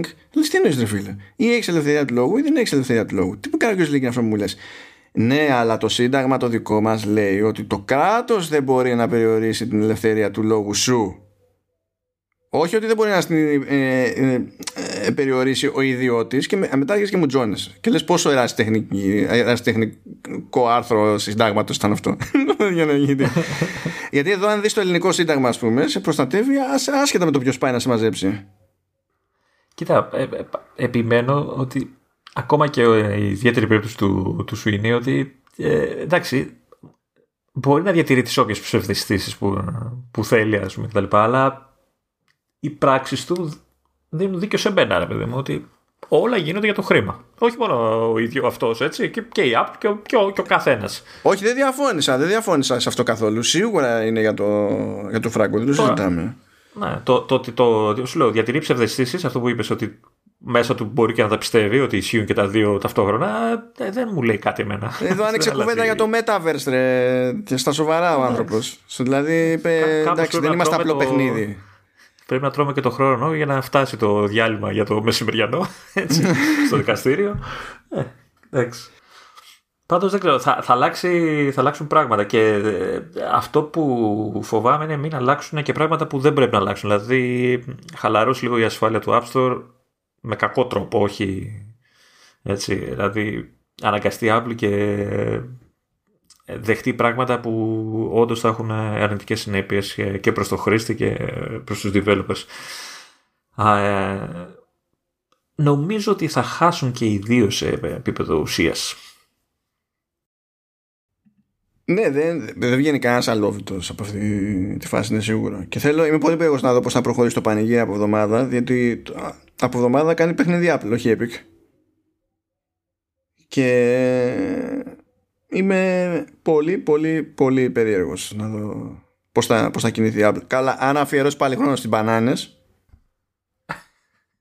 Εντάξει, αυτό θα, με την μπανάνα πραγματικά δεν το καταλαβαίνω. Πώς δεν το θεωρούν αυτό το φρούτο σεξουαλικό, δηλαδή τι; Θα εκραγώ, θα εκραγώ. Δηλαδή το μόνο πράγμα που μπορεί να μου πει κάποιος για να πω Α, γι' αυτό δεν ήταν απόφευκτο. Κάποιος θα την έλεγε αυτή την ηλικιότητα. Είναι να μου πει ότι ε, ο δικηγόρος που άνοιξε αυτή την, την κουβέντα είναι φανατικός Ευαγγελιστής μόνο έτσι, μόνο έτσι θα έδειχνα λίγη κατανόηση του στυλ και να του έλεγες όχι, θα σε έγραφε και θα έλεγε τα δικά του. Γιατί, Γιατί δεν την παλεύει το άτομο, ας πούμε. Μα, μα είναι και ντυμένη μπανάνα, έτσι. δεν έχει. Okay. Όχι, ε, και ακόμα και αυτό σχολιάστηκε. Λέει, εμφανίζουμε στο screen εδώ ε, με τέτοιο, με, με ρούχο, με, με φράκο κοστούμι. Ναι. Γιατί θα ήταν με κοστούμι, γιατί θα ήταν απρέπεια λέει, να, στο δικαστήριο χωρίς κοστούμι και λέει τι λέτε, τι, λέ, τι σκάσε. σκάσε. Απλά σκάσε, το κάνεις χειρότερο. Ε, αποδεικνύεται και το ότι ξέρεις, ε, παίζουμε και καλά, είμαστε ηθικοί και αυτά και τελικά με αυτά που λένε αποδεικνύεται ότι αυτοί έχουν πιο αρρωστημένο μυαλό από αυτούς ναι, που φοβούνται. Ναι, γιατί, συγγνώμη, Apple θα βάλω, θα πάτε, κάνω tick, θα πω ότι είναι explicit. Εντάξει, δηλαδή αν ακούει κανένας, το κέρατό σας. Αλλά όταν εμφανίζεται μια μπανάνα, σε μπανάνα με πόδια, σε παιχνίδι και, και η πρώτη σου σκέψη, η, η πρώτη σου κίνηση να φαντάζεσαι pay, δεν φταίει φίλε ούτε το παιχνίδι, ούτε το κατάστημα από το οποίο πέρασε το παιχνίδι, ούτε αυτός που φτιάξει το παιχνίδι, ούτε τίποτα. Δηλαδή εδώ υπάρχει το My Friend Pedro που... Ε, τι να πω. Τι να πω. Ε, γι' αυτό σου λέω κινδυνεύουμε να καταλήξουμε σε μεσαίωνα τεχνολογίας τώρα έτσι. Δηλαδή, OK. Okay. Θα καίμε μάγισσες, το λέω, επί της οθόνης. Μα και να είχαμε μάγισσες, να πούμε τέλος πάντων έχει λίγο ενδιαφέρον το πράγμα. Αλλά δεν έχουμε ούτε μάγισσες. Ε, θα καίμε μπανάνες. Τηγανιτές. Ε, εντάξει, τουλάχιστον να έχουμε επιδόρπιο. Κάτι είναι γι' αυτό. Μπίζα τώρα κοιμήσου. Όχι, όχι, περίμενε. Όχι ακόμα. Να χαιρετήσω και μετά. Ξύπνα λίγο ακόμα, κρατήσου. και εγώ μετά ε, σου υπόσχομαι ε, το επεισόδιο που έχω τάξει. Θα μετράω προβατάκια μόνος μου, δεν θα με ενοχλεί ο, ο άλλος ενοχλητικός απέναντι. Θα μετράω προβατάκια ή ότι, ε, επειδή είμαστε και στην τεχνολογία, θα έχω option τι θέλετε να μετράω, έτσι, για να κοιμηθεί το παιδί, να είναι ξεκούραστος. Λοιπόν, μου έχει στείλει ένα μήνυμα τώρα εδώ πίσω. Δεν θα το διαβάσω γιατί θα μου λέει πάλι ότι τον δίνω. Αν και δεν καταλαβαίνω γιατί θα ήταν πρόβλημα να, να μεταφέρω αυτό το μήνυμα. Αλλά τέλος πάντων. Ε, ε, όχι live τώρα, εντάξει. Ε, ναι, όχι. Θα, θα, άστο. OK. Okay. Λοιπόν, Τελειώσαμε, παιδιά. Πες μου, Λεωνίδα, θέλω να σε ρωτήσω κάτι. Πριν χαιρετήσεις, Παύλα, κοιμήσει τον Πίζα, ε, θέλω, θέλω να σε ρωτήσω κάτι. Έπληξες. Λοιπόν, λοιπόν έπαιξες βρώμικα. Έτσι. Και έβαλες μπανάνες μέσα στη συζήτηση. Έτσι. Είχες κρυφό χαρτί και δεν το ήξερα. Θα σημειώσω εδώ την ένστασή μου. Δεν θα απαντήσω στην ερώτησή σου. Γιατί μπανάνες, τι να κάνω; Αχ, αχ, με τις μπανάνες. Αχ, με αυτά και με αυτά δεν θα ξαναδώ ποτέ με τον ίδιο τρόπο τις μπανάνες, έτσι. Θα βγαίνω στη λαϊκή, θα δω μπανάνες και θα σκέφτομαι αυτή τη δίκη. Ε, επίσης θυμάσαι ότι προχθές που μιλάγαμε για το επεισόδιο που ήθελες έτσι να συζητήσουμε φοβόσουν θα βγει μικρό, ε; Ναι. Εντάξει. Μπορεί να, μην το, μπορεί να, μην, να είναι δύσκολη μέρα και να μην του έρχεται εύκολα ύπνος. Ρε, του... βοηθάμε, να, βοηθάμε.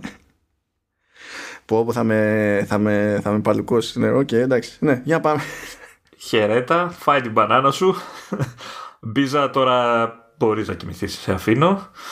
Ε, φτιάξτε το, φτιάξτε το όμως. Χαιρέτα όπως πρέπει. Πώς θα γίνει; Λοιπόν, Μπίζα, θέλω να σε καληνυχτήσω, να έχεις όνειρα γλυκά και αύριο το πρωί να ξυπνήσεις ξεκούραστος, ανανεωμένος και να κάνεις ευχάριστα τη δουλειά σου. Για όλους τους άλλους, γεια!